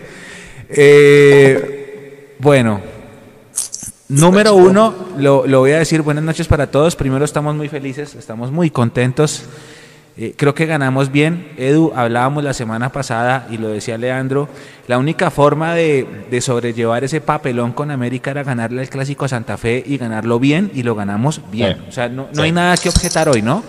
Yo creo que nos pudiéramos, eh, nos quedábamos tres días más, Santa Fe no pateaba el arco. Y si pateaba, ahí estaba Ruiz, que debutó muy bien, debutó bien, ahí pusimos los números en nuestras redes sociales, debutamos bien. Eh, sin embargo, eh, esto es un llamado a todos los hinchas del fútbol, lo que acaba de pasar durante, así, lo que acaba de pasar durante estos dos, tres días. Porque una barra no puede ser la dueña de quién entra y quién no entra a un estadio. Mm. ahí ya empezamos mal, empezamos mal. Entonces ustedes se han dado cuenta que en la narración de Win, el narrador Eduardo Luis, el comentarista que generalmente es Carlos Antonio, eh, el profe Peláez, ellos dicen, eh, se ponen a hablar, no, no, ¿cuánto vale la lechona, María Paula? No, 15 mil, no, yo con 15 mil me siento acá en la casa y veo Win Sports más, no sé qué. Si nosotros permitimos como hinchas que eh, las barras controlen quién entra a un estadio o quién no, quién entra a una tribuna o quién no, cuál es mi puesto y cuál no, eh, creo que estamos condenados a que vaya, a que hay más gente viendo el partido en el sofá de la casa con un whisky acá que, en el estadio. Y eso no importa el color, no importa. Hoy fue Santa Fe, que con su redada y su logística loca esa, que no pasó nada, gracias a Dios. Yo también entré sin problema, mi hermano entró sin problema, el mono entró sin problema. Gracias a Dios no pasó a mayores. Por ahí en el entretiempo creo que hubo una, una cosa en Oriental, ahí alcanzamos a ver con Mapis. No supimos qué pasó. Pero la gente que entró Occidental entró bien. Yo no sentí ninguna requisa loca, ni eh, pidan, présteme su cédula, ni usted porque no tiene rojo. No, yo no vi nada de eso. Pero así empezamos, así empezamos. Y a mí sí me tocó ver hace ocho años, en el 2013, en la final de la Copa, cómo los paisas sí le pedían a la gente que iba entrando la cédula para ver si era de Bogotá y se le rompían la boleta. Yo sí vi eso. Entonces, si vamos a empezar a que las barras controlen el acceso a un estadio, les juro por mi madre que, los estadios van a estar más vacíos cada día que pase y cada año que pase. Y va a haber cada vez más gente pagando la suscripción al canal que estando en el estadio. Y entonces vamos a ver partidos eh, pagando 30 mil o bueno, ya está en 20 mil. En 20 mil viendo el, canal que todos sabemos y menos gente en las tribunas. Entonces, el, el, color de la tribuna se va a perder, pero se va a perder por culpa de que nosotros no sabemos controlarlo. Es un es un llamado de alerta. Hoy fue Santa Fe, hoy fue Santa Fe. Y alguien preguntaba, ¿si Millos hace lo mismo? No, Millos no tiene que hacer lo mismo. Nosotros no estamos para hacer eso. La mejor forma de que la hinchada visitante no entre es agotar la boletería. La boletería se agota en tres horas, no se agota en dos semanas. Hoy hubo gente buscando boletería que no encontró ciertas localidades, pero alcanzó a comprar, porque hoy conozco gente que compró boleta hoy. Entonces, eh, si, se quiere, si quieren restringir la hinchada visitante, La, forma de hacerlo es agotar la boletería. Nosotros, el local. Santa Fe tenía que agotar su boletería. No empezar con redadas y medidas nazis, nada de eso. Y si vamos a jugar a eso, la madre, se los juro que cada vez va a haber menos gente en la tribuna y más gente con un whisky en la mano viéndolo por Winmas. De nosotros depende. Y esto es un campanazo de alerta, compañeros. Buenas noches para todos. Buenas noches. Bueno, compañeros, íbamos en la pareja de volantes de marca. De una vez voy a entrar a María Paula. María Paula, antes de darnos su opinión de la pareja volantes de marca, ¿cómo se vivió ese gol de Daniel Giraldo? Díganme por favor que el estadio se quedó mute. Creo que fue mi parte favorita porque yo entré a la parte de abajo, estaba en Occidental abajo, eh, cerca al justamente al Banco de Santa Fe y cuando dijeron la titular de Millonarios y nombraron a Giraldo, mejor dicho, la gente empezó obviamente a silbarlo, a decirle palabras eh, obscenas, ustedes saben. Y realmente antes del partido, o sea, vi cuentas de Santa Fe. Ahora sí. no sola. Ya. En fin, les decía que antes del partido nombraron a Giraldo en la formación de Millonarios y obviamente lo abuchearon, eh, groserías van, groserías vienen, incluso varias cuentas de, de, de, que de Santa Fe, perdón, estaban insultándolo antes del partido, decían lo vamos a recibir como se merece y bueno, ese gol lo silenció completamente, no celebró él, pero celebró toda, todo el resto del equipo, así que bueno, realmente fue un momento hermoso por, por esa ley del ex, ¿no? Que a veces nos complica a nosotros, pues hoy le tocó a ellos buscar el dato, Mecho, de cuál fue el último jugador que viniendo de Santa Fe le marcó con la camiseta de Millonarios. No sé si fue Tolosa. ¿Tolosa? Fue Tolosa. Bueno, Mecho, su opinión. Estamos analizando. Puede ser Tolosa, sí, señor. Para, para que se pongan al día, eh, les voy a pedir a cada uno de ustedes súper rápido su análisis tanto del arquero como del cuarteto posterior. ¿Y cómo les pareció? ¿Les gustó? Puntos por mejorar para seguir aquí con el tema de que nos falta la mitad del equipo por ver. Bueno, el arquero me gustó mucho el debut, em, tuvo dos o tres apariciones importantes. Si bien yo dije que Millonarios no sufrió el partido realmente, no fue que, Dios mío, le tocaron pelotas ultra complicadas y demás, em, estuvo bien. Me gusta algo y es que tiene un buen saque digamos, eh, comparando, las comparaciones son odiosas, pero a Juanito Moreno a veces le falta, digamos, ese saque. Hoy en Esteban lo pude ver y me gustó, no estoy diciendo que prefiera uno al otro, sino que destacó justamente el saque que tuvo muy preciso, muy seguro también se le vio cuando tuvo que, aportar al equipo, así que bueno, en realidad fue un buen debut. Y la parte de atrás me gustó mucho, me gustó Juan Pablo Vargas. Eh, de pronto, el que para mí desentonó un poquito en esos momentos donde Santa Fe tenía la pelota era Omar Bertel, que varias veces le supieron ganar la espalda por ahí, ahí nos atacaba Santa Fe. Pero de resto me parece que tuvo un buen comportamiento, que cuando Santa Fe empezó eh, por momentos del partido a presionarnos en la parte alta, lo controlaron bien atrás. Yo tengo que decirlo porque es que con el diario de lunes uno no puede decir que todo es perfecto y todo es mágico. A mí sí me asustó cuando yo vi en la formación titular que iba a tapar Esteban Ruiz. Yo sí dije, profe Gamero, what are you doing? No entendí, o sea, la verdad no tuve mucha fe, debo ser sincero. Cuando vi que salió Juan de la formación dije, bueno, va a volver Vargas y, y Ruiz ahí atrás. Pero ahora sí con el diario de lunes lo hizo muy bien Esteban hizo un gran trabajo. Santa Fe pateó al arco tres veces. Creo que tres veces. Bueno, ustedes tienen los números. El, hombre se portó bien en las tres. Cinco. ¿Cuántas al arco? ¿Las cinco? Cinco al arco. Claro, porque tuvo cinco atajadas. cinco al arco. Cinco atajadas. O sea, el hombre respondió. El hombre respondió. Yo tenía, tenía cosa de que hace cuánto no tapaba Esteban, desde el preolímpico, o sea, 2020, ¿no? Febrero, finales de enero, febrero, Imagínese, y yo decía, uy, hijo madre, bueno, pero sí, estuvo bien Esteban, respondió, es que no se le puede decir nada malo a Esteban, porque viniendo de 18 meses, 19 meses sin tapar, le meten un reto grande, porque es que eh, un clásico es, es, un reto grande para un arquero. ¿Cuántos años tiene Esteban Ruiz? Eh, además de eso, la hinchada en contra.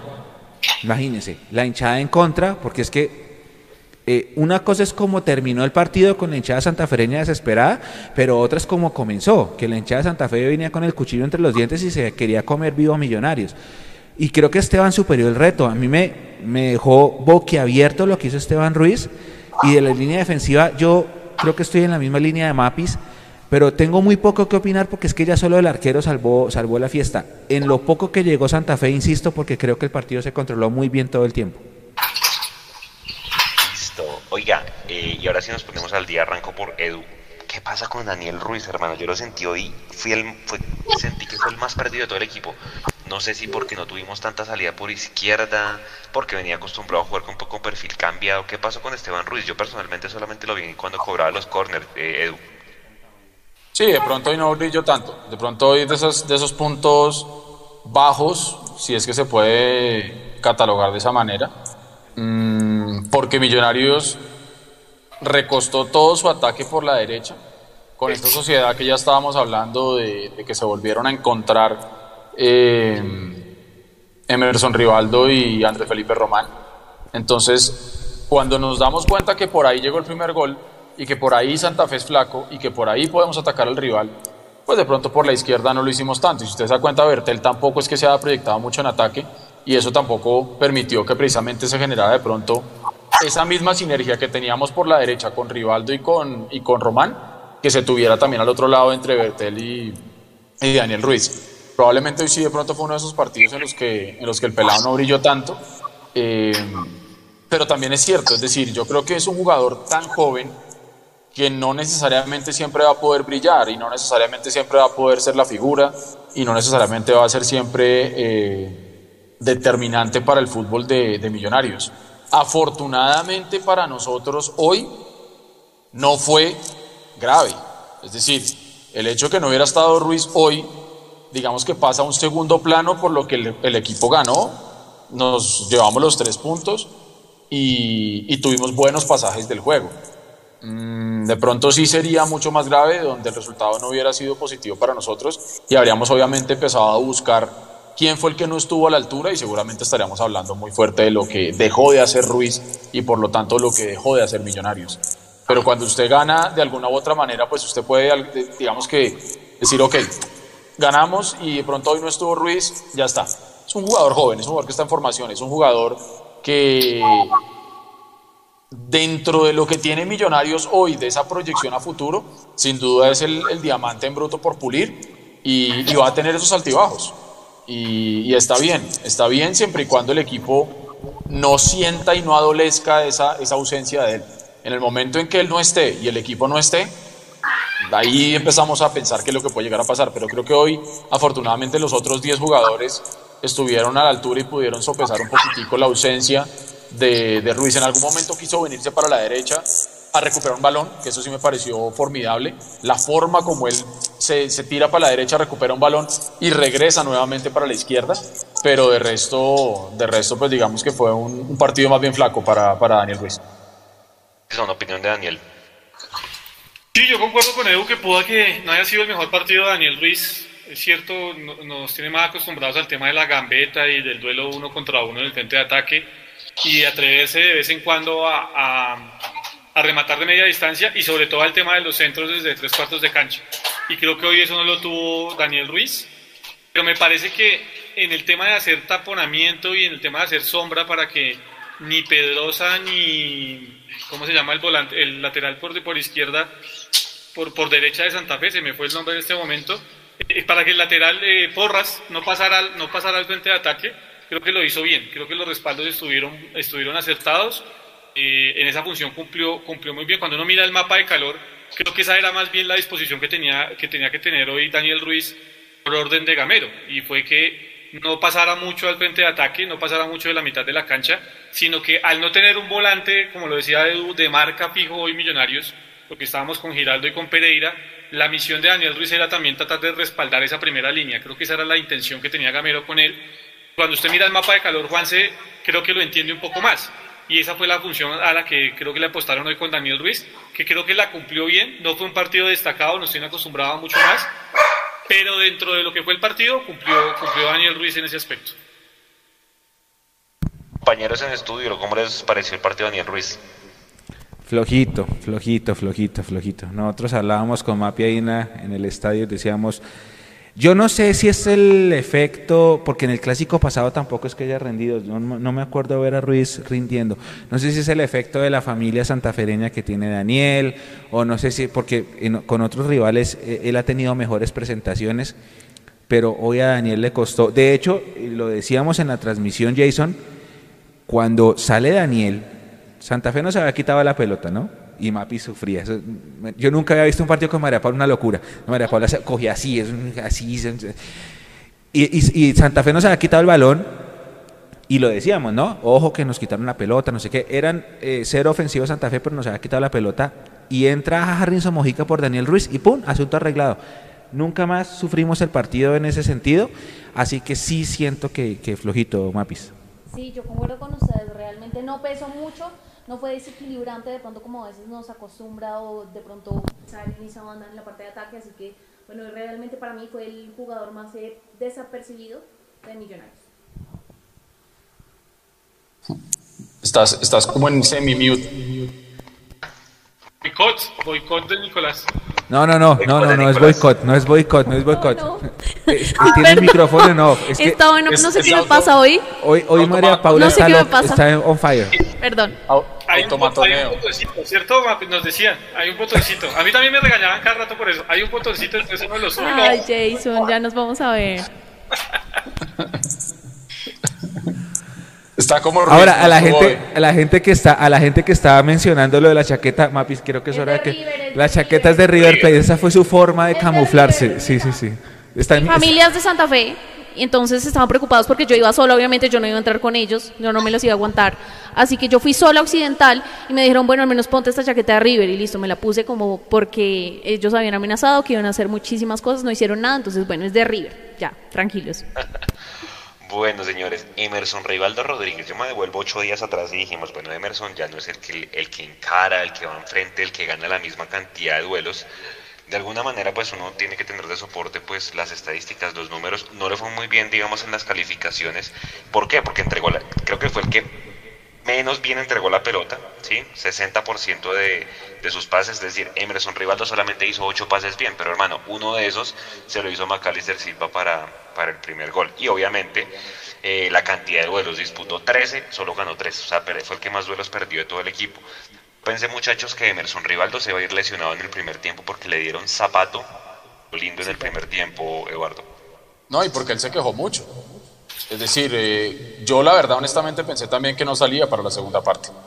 Porque se estaba quejando muchísimo y yo dije, eso es un riesgo para el jugador que de pronto él está corriendo innecesariamente. Eh, pero pues para el segundo tiempo yo no sé si de, pro- si de pronto ahí en el intermedio le hicieron alguna cosa, eh, le echaron alguna cosita especial, qué sé yo, pero salió, salió bien. Ahora, con los números que usted, que usted menciona, pues obviamente uno dice, listo, el partido de él de pronto no fue tan, tan bueno como, como de pronto la retina sí pudo haber dejado ver. Mm, yo lo vi de pronto y un poco más decidido para el encare. Yo fui de esos que, que dijo hace ocho días que, que no se estaba pudiendo sacar ni un moco. Eh, hoy yo lo vi pronto un poquitico más concentrado y vuelvo y lo digo. Cuando él tiene a Román ahí y empiezan a conversarse nuevamente, de pronto puede ser que volvamos a ver el Rivaldo que, que todos esperamos volver a ver. Porque es que el partido con América lo decíamos. Andrés Felipe Román no salió tanto, por lo tanto no lució tanto Emerson. En este partido Román salió, tanto que le dio para un gol, y de alguna u otra manera se pudo ver un poquito a, Emerson Rivaldo, eh, que si bien tiene mucho por mejorar todavía, pues por lo menos se vio, se vio un poco más presente. Y eh, si su función en ataque termina generando opciones de gol y termina generando un gol como el que lo hizo, para mí está bien. Ahora, ya cuando miramos entrega de pelota, encares y el tipo de cosas que usted acaba de mencionar que no sale bien librado, pues bueno, eso, eso hace parte de otro análisis, pero, pero creo que él se va a ver bien en la medida en que Román se bien. Se vea bien. Si no, yo a él lo veo muy solo arriba y creo que cuando está solo, tan solo, él se pierde. De acuerdo. Ahora Jason, uno mire y Emerson fue el que tuvo la opción más clara de Millonarios, porque el segundo tiempo no fue tan bueno, ¿no? Pero minuto 66 estoy viendo acá, eh, tuvo un mano a mano que le sacó el arquero Castellanos y de ese mano a mano nace un tiro de esquina que es la que tiene Juan Pablo Vargas de cabeza, que fue la más clara también. Sí, yo, yo, yo, yo concuerdo con, con Edu, yo creo que hoy se le vio un poco más atrevido, más, más decidido, más que atrevido, más decidido a tratar de hacer su juego, pero yo sí creo que fue un partido apenas aceptable para Emerson, me parece que cumplió en lo táctico, en, el tema de ayudar en marca y demás, pero le sigue haciendo, le sigue haciendo falta eso que nos, pues digamos, nos enamoró de- del juego de Emerson, en un comienzo que era el desequilibrio, que era, que era el encarar en el uno contra uno, en el ir y ganar la línea de fondo para tirar un buen centro. Eso le sigue haciendo falta a Emerson, me parece que tiene que mejorar mucho en eso, tiene que ganar otra vez en confianza para recuperar eso. Pero, pero me parece que fue un partido aceptable en comparación a lo que fue el partido de hace ocho días. Compañeros en estudio, Emerson Rivaldo, ¿cómo les pareció? Yo estoy de acuerdo con Jason, estoy de acuerdo con Jason. Lo que pasa es que, claro, después de ganar 2 a 0, cualquiera diría no pasa nada, todo es mágico, el frente de ataque es perfecto, pero sí, claro, claro, tiene sus falencias. Obviamente es diferente después de ganarle 2-0 de visitante a Santa Fe que empatando 0-0 con América y no patear al arco. Entonces, de pronto ahí por eso pasa un poquito desapercibido, pero sí estoy por la misma línea de, los compañeros de Edu, de Jason, de lo que están eh, manifestando. Yo siento que sí hay malas entregas. Lo que pasa es que eh, pues es, él es protagonista de la jugada de un gol y ya con eso, esa sola jugada de pronto tapa un poquito todo lo demás. Obviamente hay mucho por mejorar de Emerson, pero pues después de ganar es un poquito más disimulable, Mapis. Yo me hago la pregunta y es si de pronto Emerson y Daniel Ruiz en sus respectivos eh, bandas, en sus respectivas puntas, hubiesen estado un poco más presentes en el partido, ¿cuál habría sido el marcador? Porque seguramente habríamos tenido muchas más opciones si se hubiesen metido un poquito más. Y algo que decía Eduardo es vital, el que juega en el costado de Andrés Felipe Román se destaca un poco más, porque Andrés Felipe Román siempre toma esa posición de llegar hasta el final, por momentos incluso se vuelve un extremo y se eh, mezcla en esa posición con el jugador que esté haciendo allá de extremo el de lateral. Entonces, esa persona que juegue al frente de Román se va a ver beneficiada. Entonces, teniendo en cuenta eso, yo sí creo que, que podemos esperar más de Emerson, ¿no? Y yo sí me pregunto, bueno, tienen que estar un poco más activos tanto Emerson como Ruiz, porque Millonarios también centra mucho su juego en las bandas. Bueno, y voy a arrancar por ustedes en estudio con esta pregunta, con la figura del partido en nuestra encuesta, y creo que la Di Mayor le entrega el premio. Eh, eso sí, la hincha de Santa Fe se encargó más de, de, de, buscarlo, de provocarlo desde que llegó, desde que se bajó del bus. Al final le dicen de todo detrás del, del banco de millonarios, él simplemente les devuelve la frase los quiero mucho. Bueno, una cantidad de improperios que le tiran a McAllister y que bueno, ya sabe manejar ese tipo de partidos. McAllister pues obviamente es el que muchachos eh, en estudio entrega el pase, la asistencia para el primer gol, previamente estrelló un balón en el palo, eh, pues fue el más destacado en el primer tiempo. Y les pregunto a ustedes por qué, pues porque obviamente tanto Mechu y Mapi son muy de la línea de que Millos es muy McAllister dependiente. ¿Les pareció que hoy Millonarios funcionó bien porque McAllister se vio bien? Obviamente, Juan Sebastián, o sea, para mí también fue la figura del partido y lo hizo absolutamente muy bien.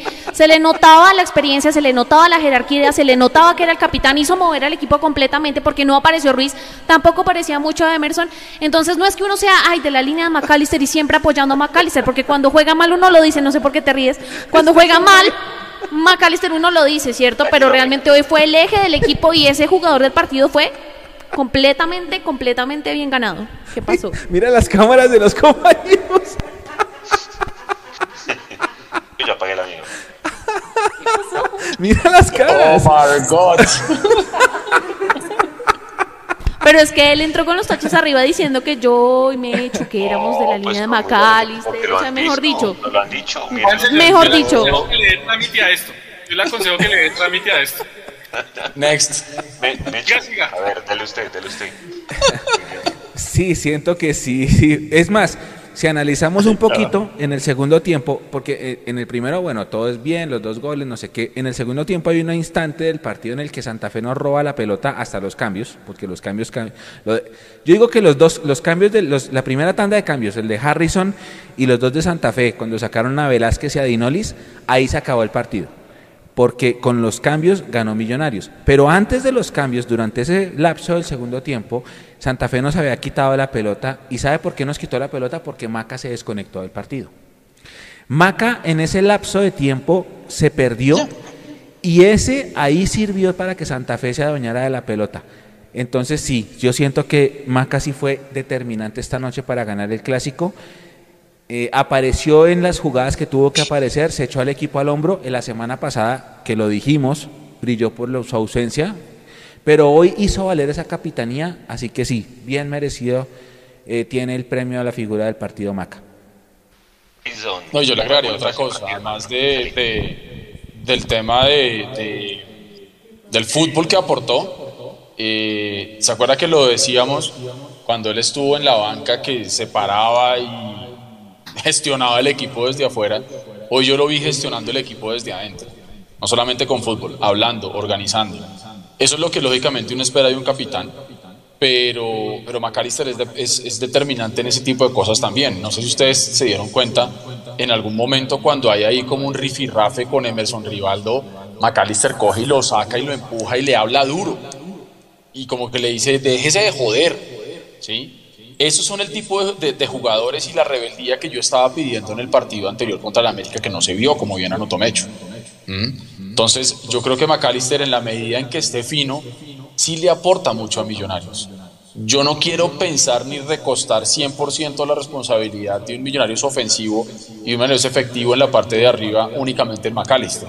Pero lo que sí es cierto es que en los primeros 35, 37 minutos, eh, con la pelota que le pega en el palo primero y luego con el fútbol de asociación que logró hacer, eh, se vio muy bien a Millonarios. No sé qué tanto realmente Santa Fe se viene encima porque McAllister se desconecte, sino por la necesidad propia del equipo rival de tener que salir a buscarlo. Yo no creo que haya sido únicamente porque McAllister, digamos que el bombillo se le fundió y entonces el rival aprovechó eso. Eh, porque el, primer tiempo lo termina dominando, entre comillas, Santa Fe, y la segunda parte fue de mucho trámite para Millonarios. Eh, no generamos tanto ataque como en la primera, y, Santa Fe de alguna otra forma quiso buscar eh, el empate y de pronto por ahí ver si, si lograba alguna cosa. Eh, pero no creo que haya sido tanto porque Macalister se haya desconectado. Creo que fue determinante para Millonarios en la parte ofensiva, pero la reacción de Santa Fe para mí no es únicamente porque Macalister se haya desconectado, porque ahí sí volvemos a lo mismo, es darle demasiado, demasiado protagonismo a un único, único jugador y creo yo que el conjunto de Millonarios, tanto cuando se hacen las cosas bien como cuando no tanto, pasa por un colectivo y no tanto por lo individual. no para regañar. No, no, no, no, no, ¿cómo le ocurre, Juanse? Eh, para mí fue el mejor partido de Macalister. Juan Sebastián. No, Juanse, no, Juan Sebastián allá, Juanse aquí. Eh, el partido de, de, Macalister para mí fue hoy el mejor del semestre, que cumplió muy bien en el tema de, ataque. Eh, ese es Macalister que queremos ver conectado, ese mediapunta que sirva para distribuir juego, para acompañar a, a Uribe y para ocupar las posiciones que Uribe eh, o los espacios que Uribe eh, con sus movimientos en el primer tiempo le dejó, creo que ahí estuvo bien.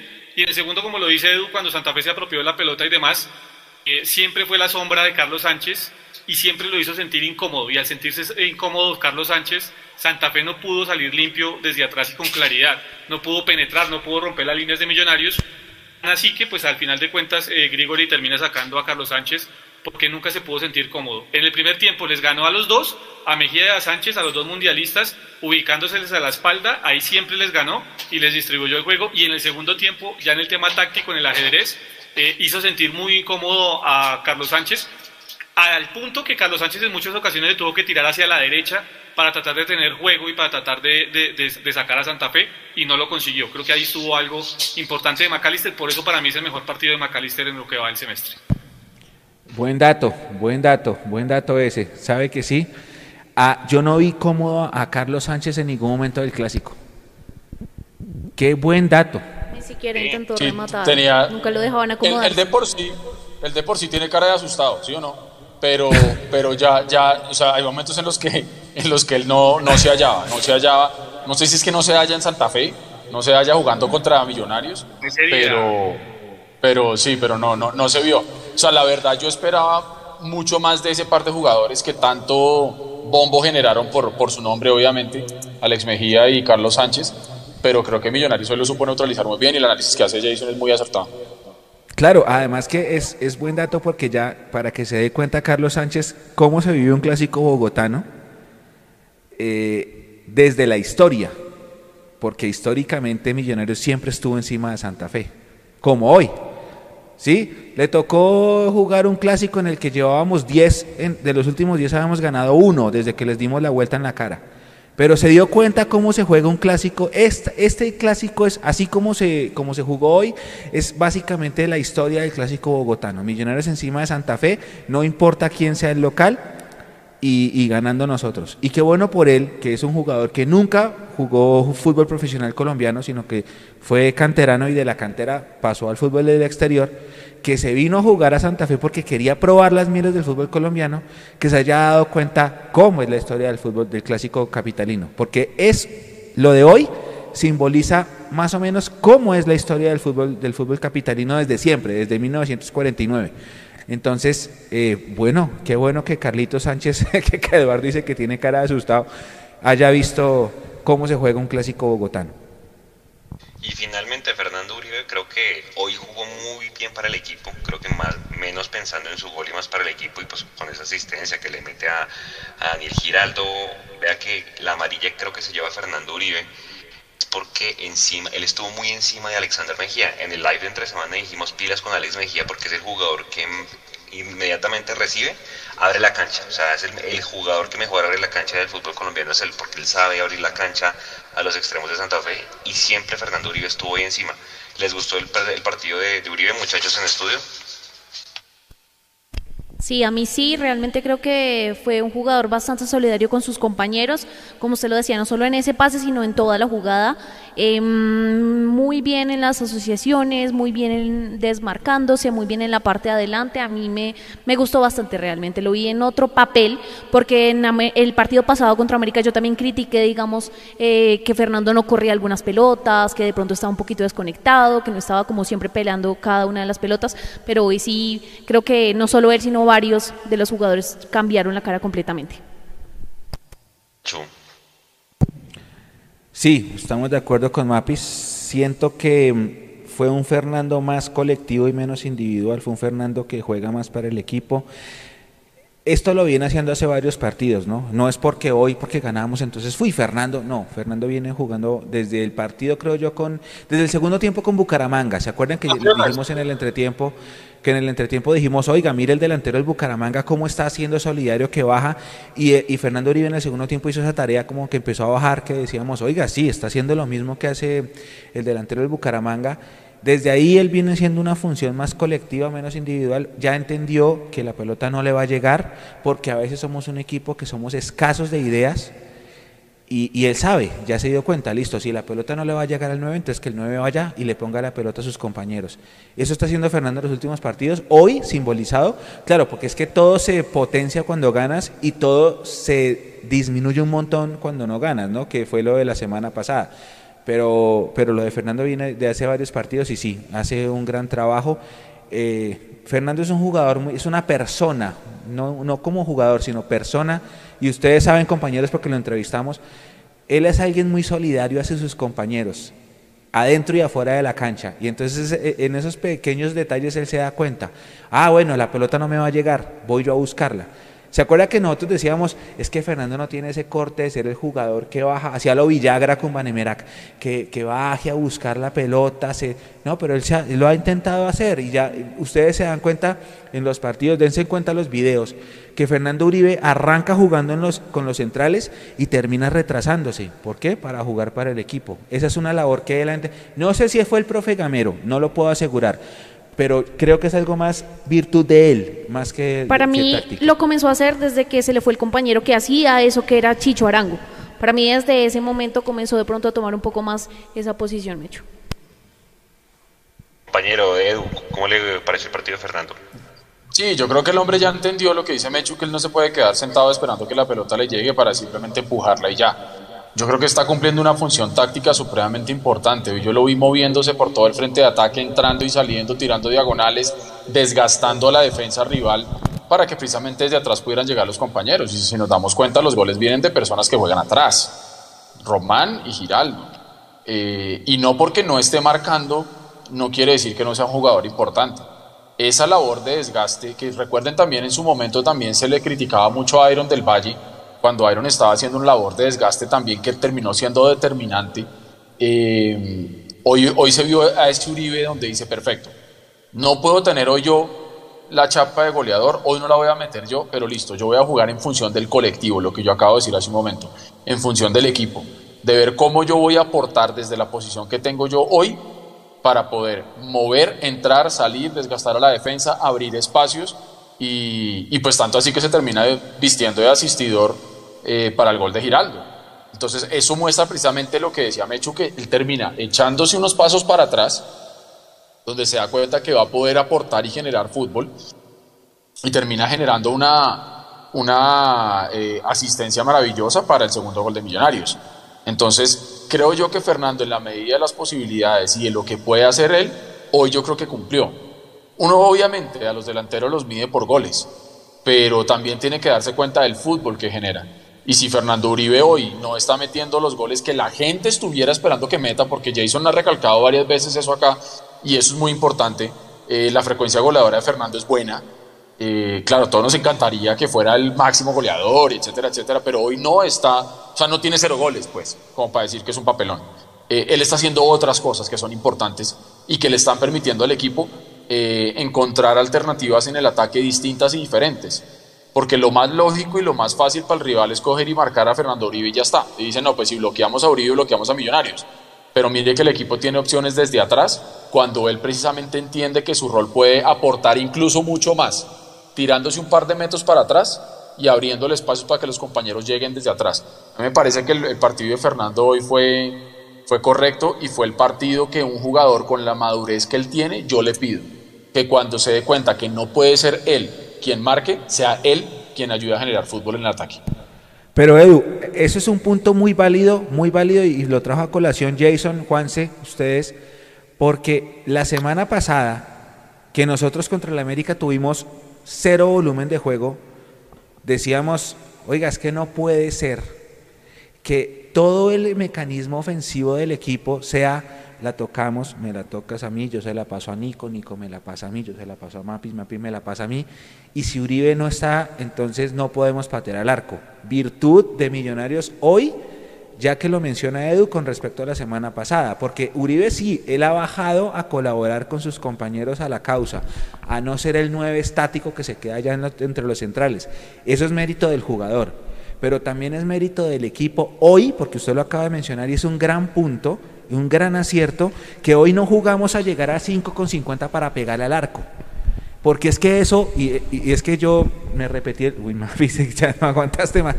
Porque es que yo, no, no, yo, no, yo me repetí el tercer tiempo de la semana pasada y yo decía, oiga, ¿en serio? ¿En serio? Pues sí, es que nosotros hace ocho días lo criticamos todo, pero con razón. Porque es que nosotros tocábamos la pelota y la tocábamos y la tocábamos. Pero es que no podemos llegar a, a, a 5 con 50 para patear o, a, o al, no sé, a la línea de gol, pues, para que Uribe patee. Esa fue una virtud del equipo hoy, los dos goles. Y eso es un punto cierto, porque una, sí, Uribe ha cambiado. Pegó el travesaño empezando el partido. Uribe ha cambiado, pero hoy el funcionamiento colectivo del equipo también cambió. Jason, ¿le gustó Uribe? Sí, pues, a mí Uribe me gusta desde que Serpa le ofreció un sueldo chichipato y, y casi no viene y bueno, me gustó mucho más cuando gracias a don Alfonso Señor Junior pues logró llegar. Y me, gusta, y me sigue gustando porque creo que es un jugador muchísima experiencia, que tiene sentido de pertenencia por Millonarios, pero que además es muy noble y va, y va acorde con los valores de Millonarios. Es tan noble que muchas veces ha tenido que verse sacrificado en su media goleadora aportarle al equipo. Y, y, y, no se sonroja, y lo hace, y, sigue peleando y sigue luchando. Y a pesar de que ha sido sustituido porque aparentemente no está en buen nivel en algunos momentos, eh, la, sigue peleando, la sigue remando y le sigue entregando todo a Millonarios. El partido de hoy de Uribe en el primer tiempo fue magistral en el tema táctico, en el tema defensivo. Recuerden ese cierre que hace en el primer tiempo que pudo haber sido el empate de Santa Fe. Ahí en ese cierre creo que marcó eh, una diferencia importante. Tuvo dos o tres despejes de cabeza en esos tiros eh, de costado y de esquina que tuvo Santa Fe. Y en el frente de ataque tuvo muchísima movilidad.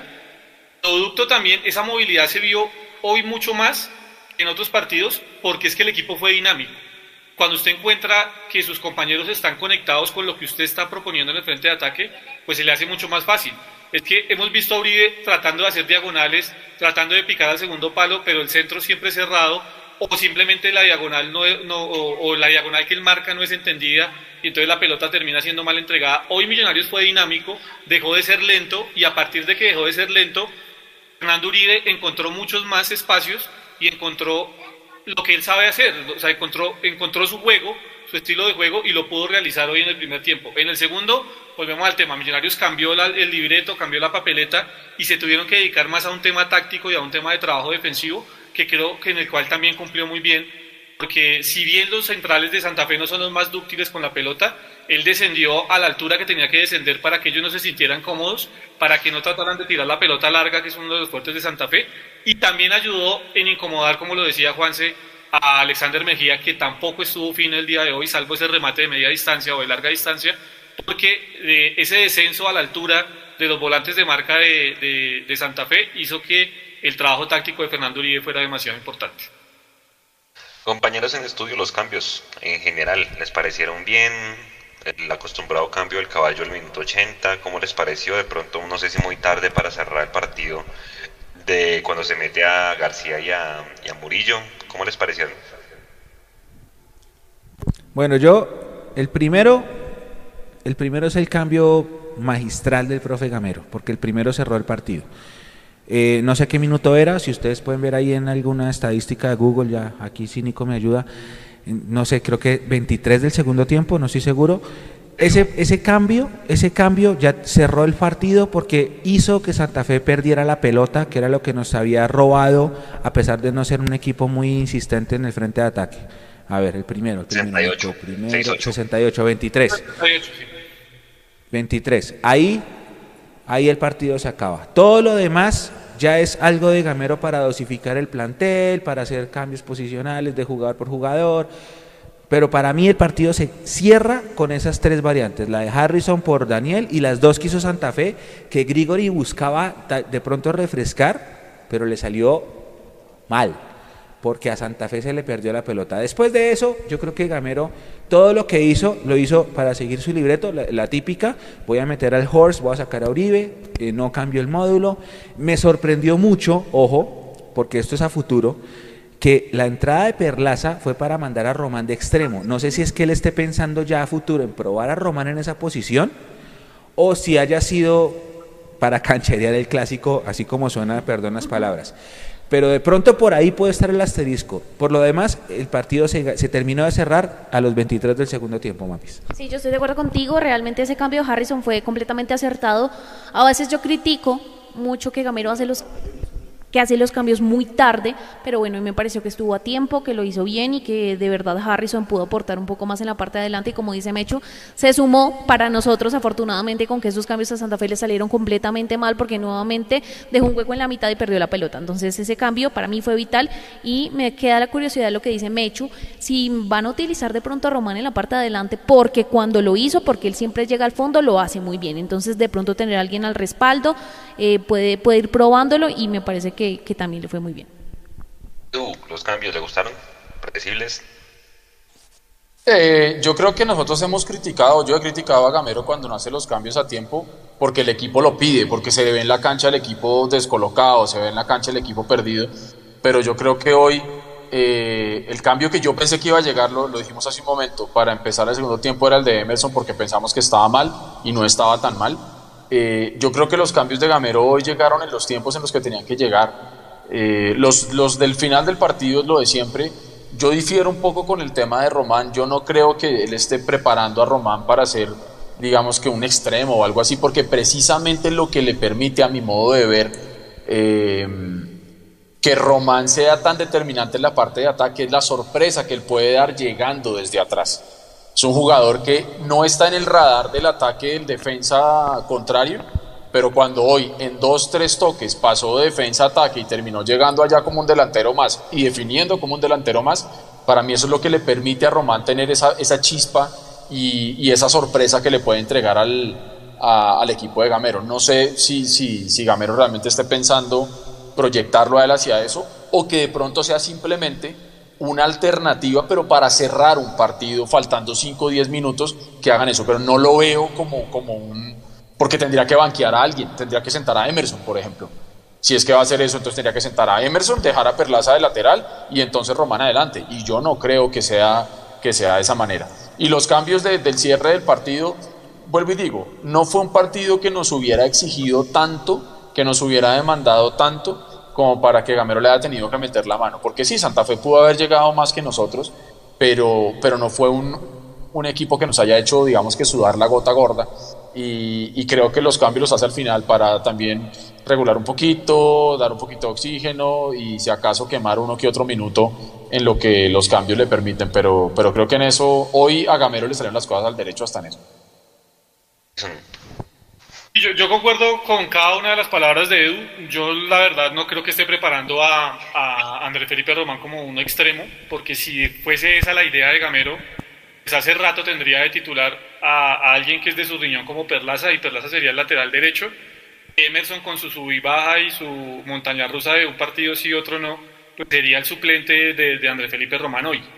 Creo que fue una situación de partido, un momento en el que él vio que eh, pues al, estar tan golpeado Emerson y, al vivir todas las situaciones que se vieron en el partido, pues podía tener a Román ahí como, como, como extremo en los últimos minutos del partido y tener a alguien más de marca para, que, para evitar el tema de, de los centros como le parece a él que es Perlaza, que tiene un poco más de marca.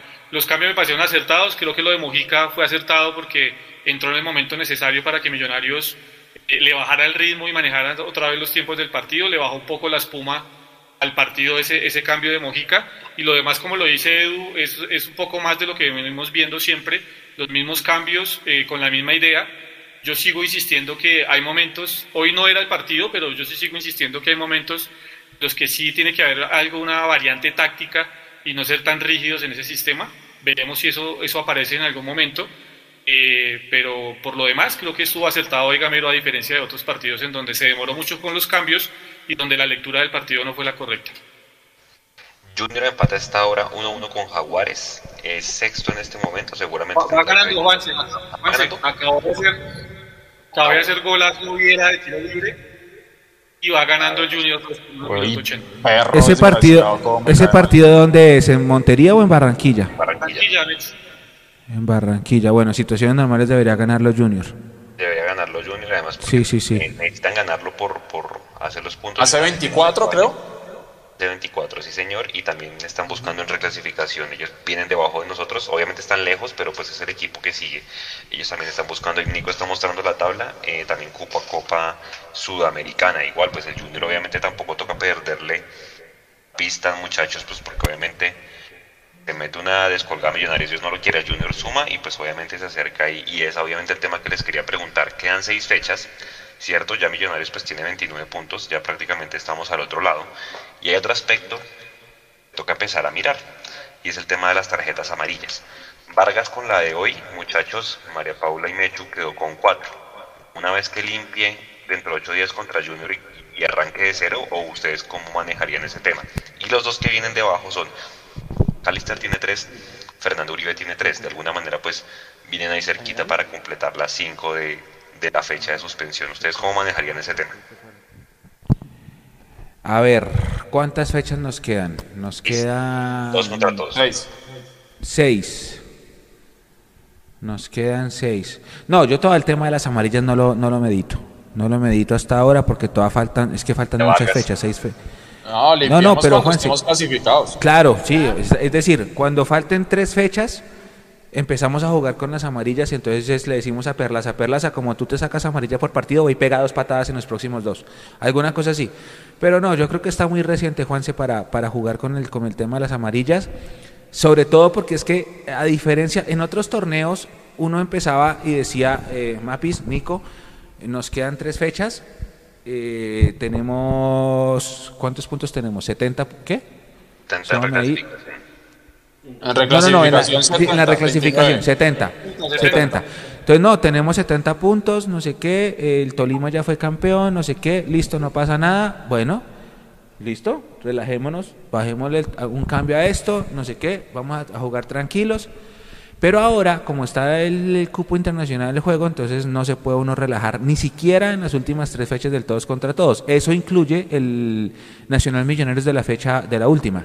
Entonces, eh, cuando faltan tres fechas, yo creo que sí es un momento para decir, listo, ahora sí, listo, eh, clasifica, vamos a clasificar hace un rato, no sé qué, vamos a jugar con las tarjetas. Pero faltando seis fechas, Juanse, yo creo que todavía no, todavía no. Ok, ¿qué dicen? No sé qué opinen ustedes, o ahorita todo el mundo, no, Mechu, ¿cómo así? No sé qué opinan ustedes. ¿Sabe cuándo tiene que limpiar Vargas? En la próxima fecha de eliminatoria. Que igual no lo vamos a tener. Entonces, lo inteligente Esa. sería Vargas, antes de irse con su selección, se haga sacar la quinta tarjeta amarilla. Pues como la siguiente fecha igual no lo vamos a tener por estar con selección, eso no afecte realmente el funcionamiento del equipo ni, el- ni los planes de Gamero. Ahí va a tener que limpiar Vargas, creo que esa es, mi opinión. Y en cuanto a los otros jugadores que decía Juanse, yo sí creo que hay que esperar hasta la, hasta la última fecha, bueno, la penúltima fecha para que paguen esa sanción en la última, dado el manejo que se le pueda dar obviamente, y empezar los cuadrangulares limpios porque pues ahí empieza otra historia. Pero mire que hay una cosa que Mechu, Mechu estaba mencionando que es muy cierto, la última fecha es con Nacional.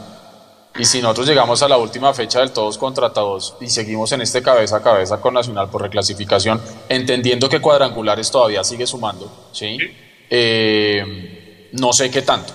Ahora, yo sí creo que, yo sí creo que lo termina haciendo Gamero. Es decir, así llegamos a la, a la fecha con Nacional y estemos ahí eh, en este cabeza a cabeza y hay que limpiar, pues limpia, limpia y ya está, porque finalmente, como digo, en cuadrangulares sigue sumando para la, para la reclasificación. Pero volvemos a lo mismo. Hoy, digamos que lo más cercano posible, porque lo estamos tocando, es la reclasificación. Pero yo sí me ilusiono con poder ir a Libertadores siendo campeón. Claro, Eso- ahora, eso, eso sí es, eso sí es el, el objetivo máximo de Millonarios, tiene que ser eso. Pero como, como tenemos ese famoso plan quinquenal que vayamos a torneo internacional y ya somos la superempresa, entonces pues seguramente ellos le están apostando a eso, pero, pero qué maravilla poder ir directo a grupos y siendo campeón. Yo lo Sí, sí, sí, total. siempre. Total, Edu, total. De hecho, si se plantea el escenario de que llegamos a la última, a la penúltima fecha, eh, la penúltima fecha es Alianza Petrolera. Entonces va Alianza Nacional. Y hay jugadores que tienen cuatro amarillas que paguen contra Nacional. Que paguen. Porque, o sea, primero ser campeón. Nosotros no podemos hacer que el objetivo nuestro del semestre sea la reclasificación. De acuerdo. Que bienvenida sea que estamos de primeros y que somos los mejores del año, chéverísimo. Pero si fuimos subcampeones en junio, uno tiene que apuntarle a ser campeón en diciembre, no más. Después de eso, ah, que hay premios de consolación. Ah, está bien, hay premios de consolación. Pero si a mí me preguntan entre eh, vamos a tener que sacrificar jugadores contra Nacional en la última fecha, pero en las cuadrangulares vamos a ir con toda la nómina, sacrifiquémoslos de una. Sí. La El objetivo máximo siempre es- será la copa, claro. El objetivo máximo es ser campeón, punto, ya. Lo que usted dice es muy Claro, cierto. claro. La barra quedó muy alta el semestre pasado siendo subcampeón y tenemos que sacarnos esa espinita y el objetivo máximo es ser campeón. Y entre otras cosas porque yo creo que Millonarios está mostrando, por lo menos desde el punto de vista de los resultados, que es lo que le termina llegando a usted al final a entregarle copas. Eh, pues las cosas hasta el momento van bien. Y, y también van que estamos peleando las dos tablas. Entonces yo creo que sí hay lugar a ilusionarse con un Millonarios campeón. Obviamente esto es paso a paso y todo lo que ustedes quieran, pero el objetivo máximo de Gamero estoy seguro, recontra seguro, que no es la reclasificación. Estoy seguro que Gamero lo que quiere es ser campeón. Uh, si no, muy mediocre, hermano. Dice Juan Camillos en el chat, para que ya hablábamos, Mechu, los cuadrangulares van a definir la reclasificación. Solamente en cuadrangulares ya se van a disputar 18 puntos. Claro, claro, claro, claro. Es que, es que nosotros, nosotros tenemos que tener conciencia en que, digamos, en el año 2012, nosotros avanzamos a la final por el punto invisible. El punto invisible no existe este año. Ojo, ojo. Y después de eso, cada vez que jugamos un cuadrangular semifinal, nos fue mal. Si sacamos el 2012, jugamos un cuadrangular semifinal, no fue mal. En 2013 nos sacó Santa Fe y nos sacó el Cali. En 2000, ¿hasta dónde bajamos para jugar? En 2006 nos sacó Nacional. En 2006, primer semestre, nos sacó el Cúcuta. En 2007 nos sacó el Cúcuta. Entonces, en el Huila, perdón, nos ganó el del 2007, que el- con Montero ese golazo que nos hizo en la primera fecha. Entonces nosotros los cuadrangulares siempre ha sido como una asignatura pendiente. El mejor cuadrangular que hicimos fue el del año 89, que suspendieron el torneo porque mataron al árbitro Ortega. Y después de eso, fue que justito mañana cumple Héctor Burgues y estábamos analizando, revisando esta mañana con Juanse los videos viejos. El cuadrangular del 97 también lo perdemos por diferencia de goles, porque no había punto invisible. Entonces, ojo con eso. El cuadrangular sí te, cuadrangulares. sí te puede cambiar todo. El cuadrangular te lo puede cambiar todo. Es un Y campeonato Son 18 aparte. puntos. Claro, y son campeonato 18 aparte. puntos. Es que Arrancamos sí, todos de ceros otra vez. nosotros y eso hacemos. es lo que tanto hemos hablado. Aquí el octavo Tal. puede ser campeón, ese es el premio a la mediocridad de este fútbol colombiano. Entonces, mira, usted tiene que llegar a, a seguir la misma tónica, hermano, y arrasar en esos cuadrangulares. Las... No miren cómo entró la América. Jason, corrígeme, pero el América fue quedó así. El América entró chilingueando y. Él ha entrado, creo que dos veces, dos veces Los, octavo ha los torneos, los dos torneos entró así, chiringueando para poder estar entre los ocho y bueno, ya después por el sistema de campeonato y demás le favoreció el tema y, y terminó siendo campeón. Eh, yo- lo, que yo, lo que yo creo que hoy Gamero sí debe estar ya digamos barajando diferente el tema de la planificación de los partidos, porque es que yo creo ya mirando la tabla de posiciones, compañeros, con lo que está sucediendo hoy y demás en la jornada, eh, yo creo que Millonarios hoy con el triunfo con Santa Fe se clasificó. Yo creo que ese- ese- creo que es el Sí. titular. Yo creo que Millonarios ya clasificó, que a falta de 18 puntos por disputarse, le lleva 10 al octavo. Hoy le llevamos 10 puntos al América. Eh, entonces yo creo que Millonarios con este resultado, independientemente de lo que pase aquí para arriba, está clasificado.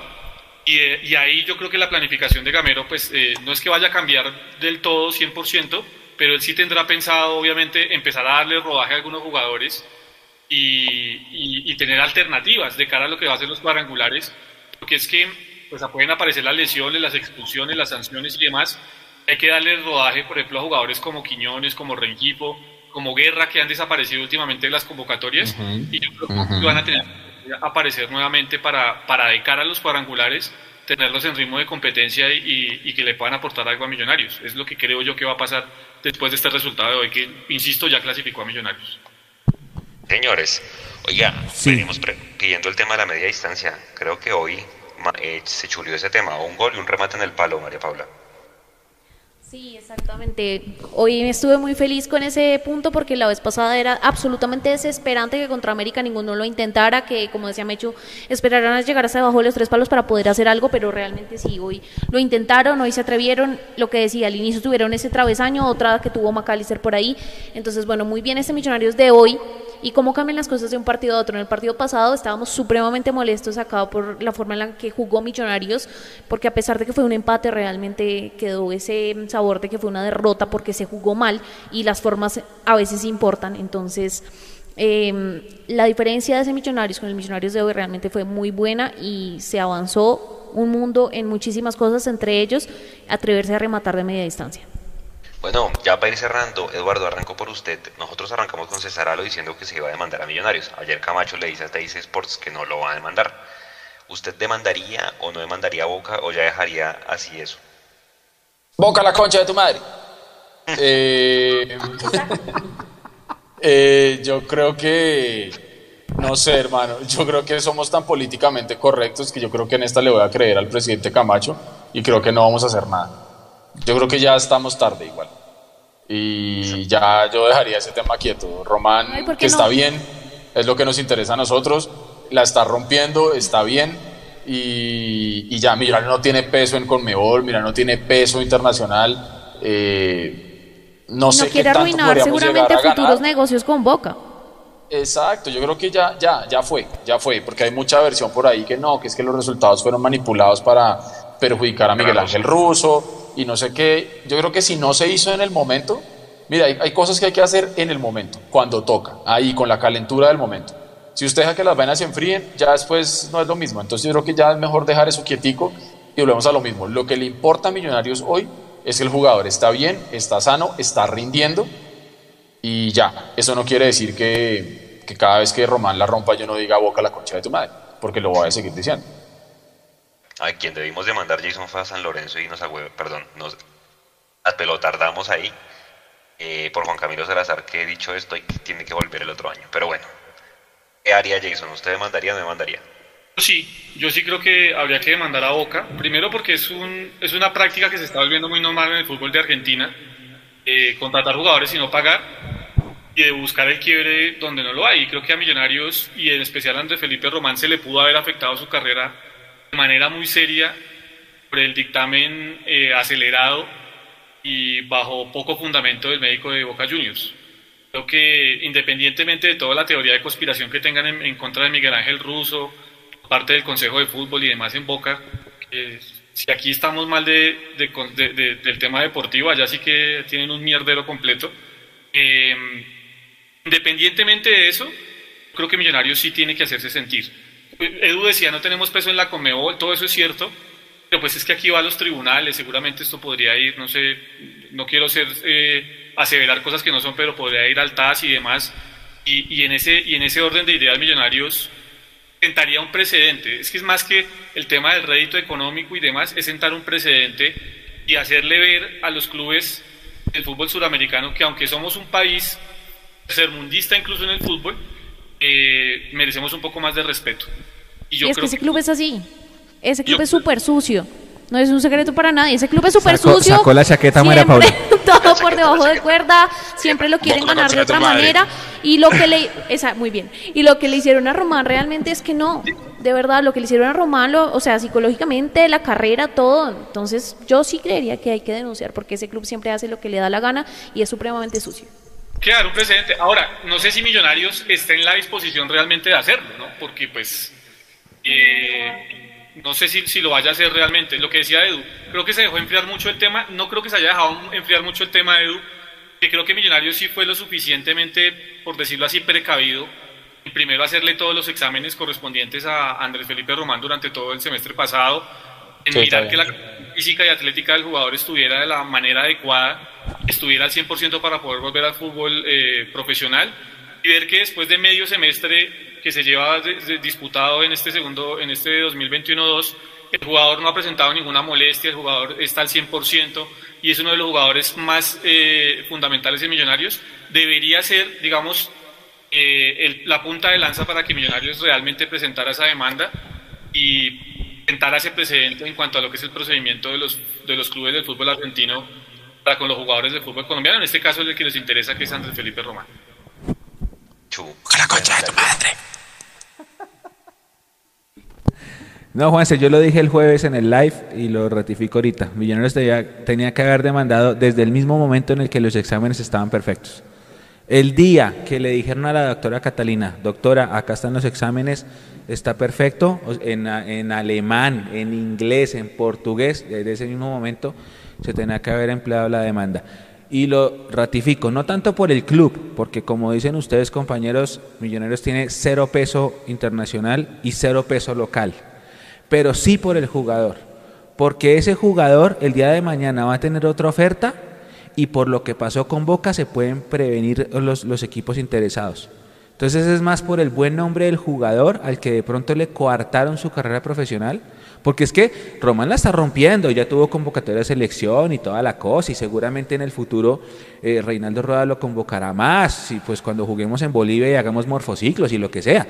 Pero pero, pero, pero, pues Jason se ríe, vea. Pero, eh, independientemente de eso, al jugador lo puede buscar cualquier equipo interesado y van a ver la noticia porque la prensa argentina vende más que la prensa colombiana y ven ese antecedente y van a decir, uy, espérese un segundo porque es que este jugador de pronto tiene un problema cardíaco. Por ahí es que puede ir el tema, porque de pronto la carrera del jugador sí puede estar siendo coartada un poquito y por eso yo se hubiera demandado. Y lo haría. Si mañana me toca, yo lo haría. Si tengo todas las evidencias, yo lo haría.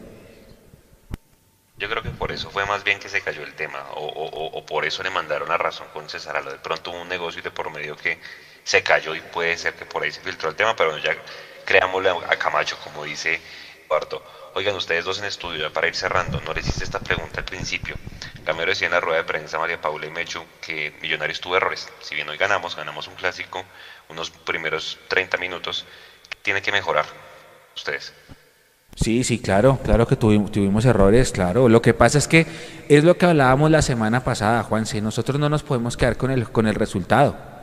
Porque si nos quedamos con el resultado es lo mismo que la semana pasada. Entonces usted empezaba el tercer tiempo, nosotros estábamos en el estadio, ¿no? Entonces empezaba usted el tercer tiempo.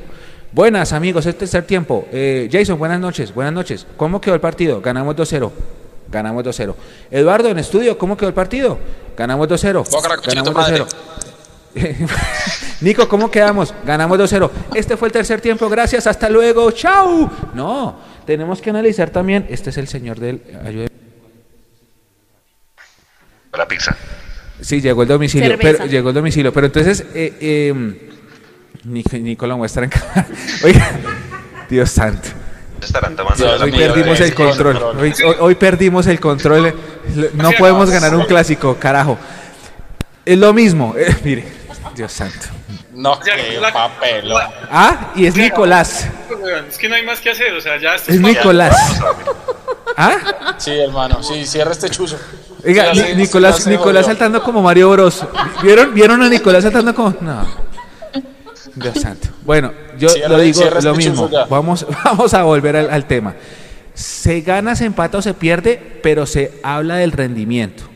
La semana pasada jugamos muy mal y empatamos. Entonces mucha gente dijo, no pasa nada, somos segundos, no perdimos, bla, bla, bla. Y que nosotros dijimos, no pasa nada. Ojo, hoy ganamos 2-0. Jugamos mucho mejor porque jugamos mucho mejor. Hay muchos puntos altísimos, pero también hay errores. Por ejemplo, por ejemplo, los primeros 20 minutos del segundo tiempo, que nos quitaron la pelota.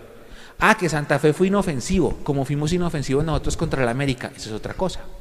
Pero nos quitaron la pelota. Entonces hay que trabajar. ¿Por qué sacar a Daniel Ruiz? Porque estaba haciendo un trabajo que no era el adecuado con el partido. Entonces, no es el hecho, claro, ganamos. Entonces, como ganamos el clásico, no pasa nada. Es puente, mañana es festivo, relajémonos. No, hay cosas para trabajar. Y eso sí es valorable del profe Gamero, que haya entendido. Mire, Nico, vea, es que se ve todo, es, es un horror. Entonces, es entendible. Dios santo. ¿Qué es eso? ¿Pidieron ajiaco o qué? Esta vaina son tamales. Esta No. Dios santo. Para el 28 de diciembre. No, sí, o sea, esto hay que cortarlo. Ah, Pero bueno, volviendo al tema, volviendo al tema, sí, cometimos errores, yo siento que cometimos errores, siento que es, es una victoria buenísima porque es Santa Fe, ellos locales y no hay nada como ganar el clásico de visitantes, no sé qué, pero que cometimos errores, sí. Lo que pasa, compañeros, y ya, ya Mapis que vas a hablar, es que yo siento que como esta vez sí pateamos al arco, como sí tuvimos media distancia y como sí tuvimos variantes de ataque, se disimula un poquito todo lo que habíamos trabajado mal en los partidos pasados y que era de pronto un poquito más evidente. Ahora sí, Mapis, dale tú. Sí, sumado a esos errores que ya han mencionado, Mechu, eh, está el tema de esa banda donde Bertel a veces se quedaba, donde le ganaba en la espalda y donde por momentos fue por ese costado donde Santa Fe pues realmente nos atacó. Y otra cosa, algo que a mí me preocupaba en ese momento donde Santa Fe tenía la pelota, es que Millonarios se defendía muy atrás. Esa doble línea 4 estaba muy pegada a Ruiz y a mí eso no me gusta, me parece que genera muchos problemas. Hoy, como le decía Mechu, ¿por qué no estamos acá criticando ni, ni digamos quemando todo, además del triunfo? Es porque no pasó nada, porque Santa Fe fue muy pasivo, pero otro equipo no va a ser así de pasivo y seguramente va a aprovechar, digamos, esas ventajas que da Millonarios. Entonces, dos cosas para mí, ese tema de Bertel por momentos y el tema de defenderse muy pegado a Esteban Ruiz. Bueno, compañeros, su mensaje de cierre, Edu. Boca la. No, mentira, no, ya nada más. Eh, eh, Grande, grande, Eduardo. No, nada, nada. Se ganó el, el clásico, se necesitaba ganar. eh, y es importante, sobre todo por, por, por Gamero, ¿no? Por Gamero para que dejen de decir que solamente le pegamos a los chiquitos. El de hoy le pegamos a un chiquito, pero, pero es importante. chiquitos. Exacto, y es importante. eh, y yo creo que es, es positivo poder ver que el equipo reacciona de un partido muy malo contra el América a un partido un poco mejor hoy, con momentos de buen fútbol y con dos golazos, que creo que eso es lo que más nos llena a nosotros. A mí en lo particular me llena el alma poder ganar un clásico con dos golazos y incluso se pudo haber logrado por ahí un tercero o algo más. Eh, y eso es chévere, y eso, eso relaja, eso le permite a uno tener un resto de fin de semana tranquilo y pensar en cómo afrontar ese partido con el Junior, que va a ser un partido bravo, porque sabemos que el Junior hace rato no le tiene miedo a la altura, hace rato le tiene la medida a Bogotá, y eso va a ser sin duda un lindo reto para el equipo de Gamero y para nosotros como hinchas también. Así que bueno, yo quedo muy contento con los tres puntos, habiendo ganado el clásico de visitante, habiéndole cortado una buena racha también a esos. Eh, nosotros prácticamente clasificados, ya clasificados diría yo, y eso es más que importante. Gamero en la suya, clasificando a cuadrangulares como nos tenía acostumbrados cuando estaba en otros equipos, y eso es bueno para nosotros. Y quiero cerrar mandando un mensaje muy grande a toda la gente de Boca y decirles que la concha es su madre. Pues ya estamos clasificados, me voy a atrever a hacerles esta pregunta a cada uno. Edu, ¿a quién quiere enfrentar en cuadrangulares? No me importa, Boca la concha es su madre. Pregúntele a Mapis, Juanse. Ya va, espere que sea de últimas sin regaño, por favor. Eh, Jason, mensaje de cierre y a quién quiere enfrentar un equipo que usted quiere enfrentar en cuadrangulares. Eh, mensaje de cierre. Eh, no, estaba aquí tratando de pedir una pizza también, porque estos manes me antojaron. Eh, Pensando en cierre, si bien, si bien se ganó hoy, de verdad hay muchas cosas por corregir. Eso de cederle la pelota al rival no es tan, no es tan bueno en ciertos momentos. Porque por más orden que usted tenga y por más equilibrio que usted tenga, si usted cede la pelota y el terreno como lo hizo Millonarios en el segundo tiempo, un error, eh, cualquier distracción de cualquier jugador le puede terminar costando a Millonarios. De hecho, estuvieron cerca no ser por Esteban Ruiz en ese achique rápido en el segundo tiempo, el partido se pudo haber apretado. Cuando Mechu ya lo daba por terminado, pero ahí, digamos, se pudo haber apretado el partido. Creo que eh, en eso hay que tener mucho cuidado. Yo sí creo que Gamero, a pesar de que hoy leyó bien el partido y todo, tiene que mejorar el tema de la conformación de la nómina. Eh, y cuando hablo de la nómina, no hablo solo de quienes están en el banco de suplentes, sino de quienes deben ser titulares. Yo creo que si usted tiene un jugador como Emerson Rodríguez que tiene un partido bueno, sí, otro partido bueno, no, eh, porque seguramente es joven y está pensando en otras cosas y todavía le gusta eh, las amigas y la fiesta y demás, pues usted tiene que entender que ese jugador también necesita en algún momento eh, sentar cabeza y volver al rival, ¿no? Entonces creo que, y volver a lo que es. Entonces creo que ahora lo hacen en su día libre y demás, y eso está claro, ellos tienen su día libre, tienen la posibilidad de disfrutar, porque también son seres humanos, pero eso los termina distrayendo por la misma juventud. Entonces yo creo que cuando hay esa disputa con jugadores muy cercanos como Rengifo, Guerra y, Emerson, eh, pues ahí hay variantes y también le puede decir a Emerson, hey, venga, vuelva a, a lo que es usted realmente, que aquí están estos dos que también quieren eh, estar en su posición y si usted no lo hace, pues se va a tener que estar, eh, lo va a tener que relegar, relevar de, de, lo que ha venido haciendo. Entonces creo que en eso también le falta a Gamero y yo le pido a Gamero que no nos siga confundiendo con el tema de los arqueros. Hoy le salió bien la apuesta de Esteban Ruiz, creo que Esteban Ruiz lo hizo de buena manera y cumplió, pero no puede ser que el premio para un arquero que está en formación, como Juan Moreno, eh, sea que después de sacar el partido, dos partidos en el, con el arco en cero, sea ni siquiera estar en la convocatoria.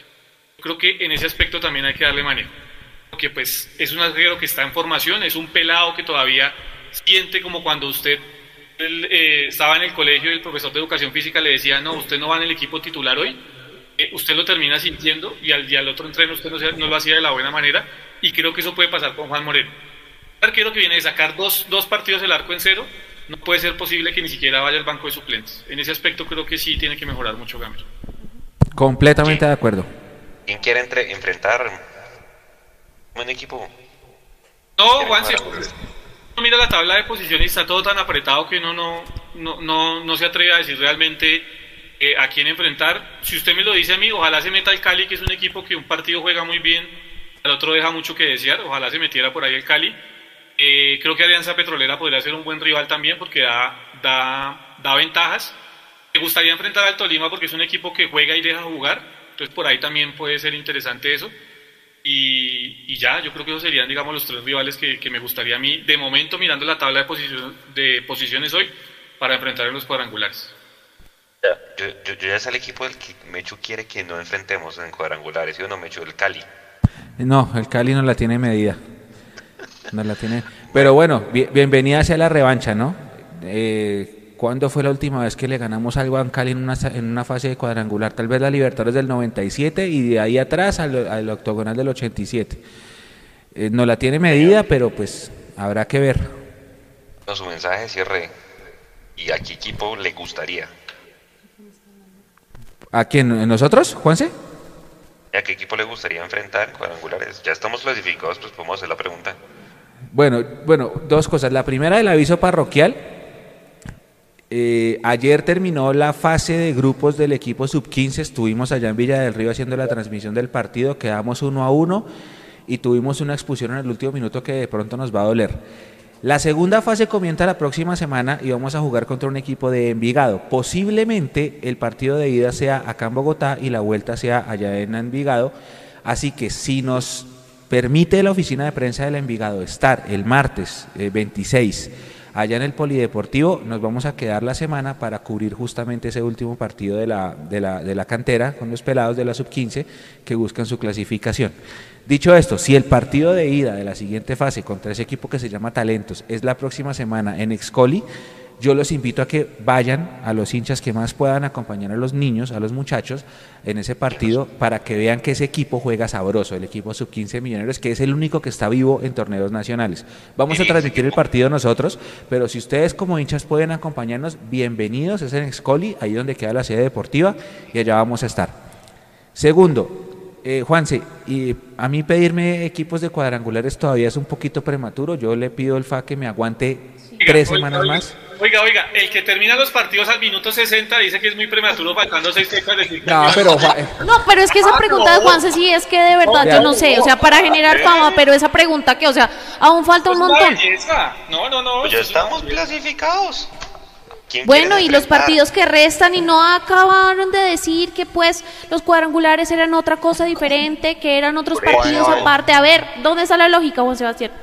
La lógica, no, ya Uy, estamos Juan es un Sebastián. torneo Es que cuando le dicen Juan. Sebastián, la cosa se pone muy Siempre le digo Juan Sebastián, Edu, siempre. Yo sé, yo O sé. sea, yo ella sé. le dice, ella le dice María Paula. Jay, eh, no, ella dice Jay, Edu, Nico, Mechu y Juan Sebastián. Y Juan Sebastián. Yo Pasado. quiero enfrentar, yo, Ojo. Estoy, estoy por la línea de Jason, yo quiero enfrentarme al Tolima, yo quiero enfrentarme al Pereira y quiero No, yo no quiero Pereira. Ojo con Ah, ese pero- Pereira.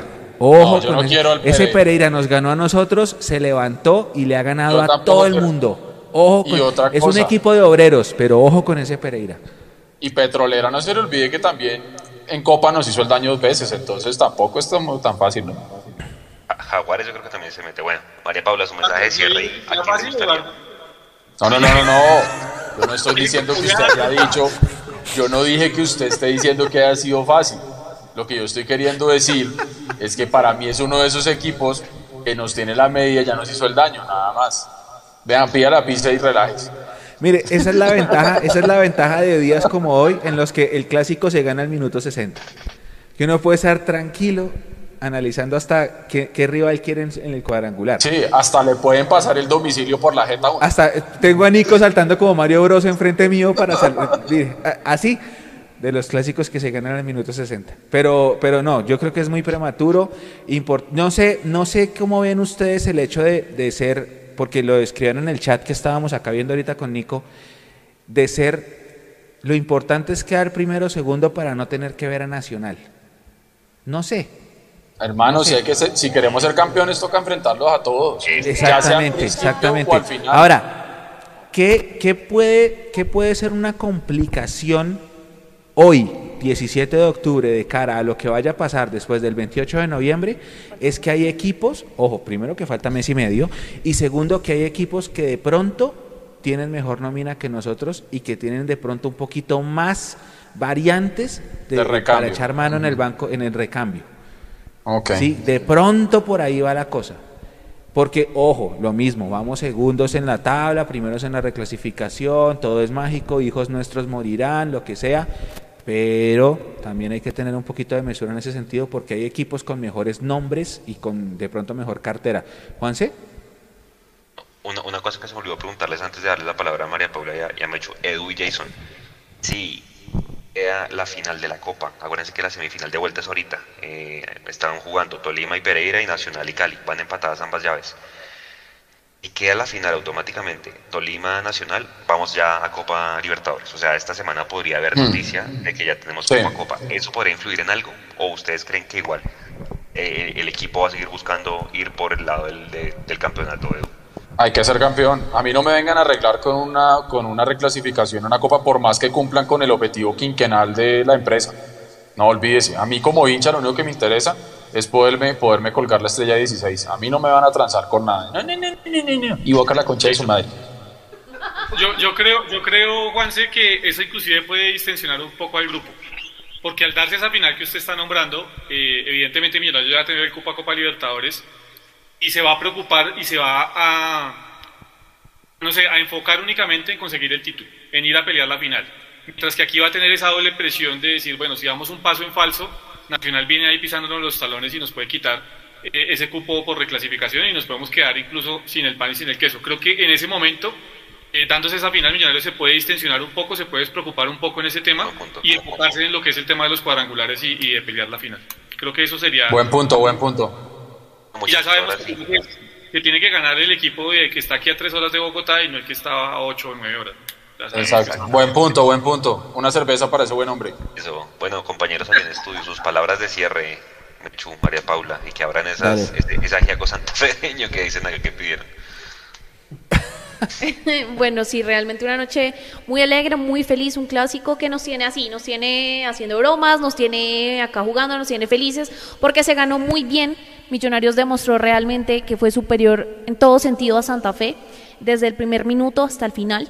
Así que bueno, la felicidad de eso y esperar que estas cosas buenas en las que hoy se avanzó respecto al juego, respecto a muchas cosas con ese partido que tuvimos contra América, pues se puedan replicar y se puedan ver reflejadas en el partido contra Junior, que ojalá podamos jugarlo igual o mejor.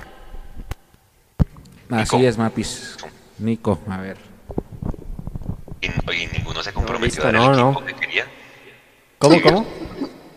Ninguno de ustedes se comprometió a dar el equipo contra el que quería jugar. Están re tibios igual que la comida que pidieron. Ay, pero es que Juan Sebastián, o sea, falta un montón de tiempo, falta un mes y medio, o sea, ¿sí ve? Pues Le que yo estaba viendo la tabla. Le A manejaron ver, el si los- programa, sí, Juanse, le manejaron el programa. Si los clasificados fueran No, pero hoy, es que se le salió de las manos, realmente, Jason. Yo Hola. voto para que Jason lo maneje, porque es que Juan Sí, es no. de No, verdad. Paula, María yo, yo me estresantes. gente le voy a responder a Juanse. Si, si los clasificados fueran hoy, me voy con el Pereira, Alianza, Jaguares y Tolima. Va a jugar en grupo de cinco. Ah, perdón, perdón, sí, son tres nomás. Estaba pensando en el otro grupo. No, no, antes saquemos al Tolima. Pues, perdón, Sí, perdón. Está que se va. Acabemos esto. Jaguares, Alianza y Pereira.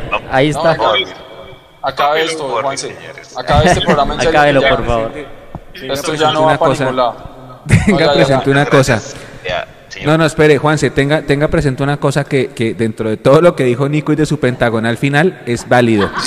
Échele ojo, échele ojo al América, échele ojo al Medellín y échele ojo eh, al Bucaramanga que de pronto se puede trepar, de pronto el Quindío. Ahí hay una lucha de pronto un poquito apretada. Hasta este mismo Santa Fe de pronto se, se, se, se mete. Entonces, por eso le decía que de pronto es un, un tris prematuro. Diferente es cuando metes a, a Harrison prematuro. Mojica faltando media hora y ya el clásico está cocinado. Pero esto de la tabla de posiciones sí puede fluctuar un poquito porque de pronto hasta Junior uno los ve claros. Pero del Pereira, es que uno no sabe qué tal que el Pereira se desinfla. El Pereira estaba muerto, acuérdese cómo estaba el Pereira cuando nos enfrentó. Quedan seis fechas. Entonces, todavía, seis. todavía puede pasar que del, yo creo que los primeros cuatro ya están. Del quinto para abajo, lo que Dios quiera. Ojo con el Medellín, ojo con el América, ojo con el Cali de Dudamel que ni siquiera sale en la foto, pero que ahí va repuntando. Entonces, todavía es un poquito eh, prematuro para analizar eso. ¿No? Bueno, chao. Bueno, bueno, entonces, bueno, sí, pónganse bravos, entonces van a comernos bien que tienen esa hambre. Cuídense mucho, gracias a todos por, por estar aquí, dos horas y medias de live, de tercer tiempo, perdón, los primeros en llegar, los últimos en irnos. Cuídense mucho, buen fin de semana, buen puente para todos y nos vemos ojalá en el live ya con el cupo a Copa Libertadores ya listo para el otro año. Descansen y muchas gracias, chao. Y Boca, la concha de su madre.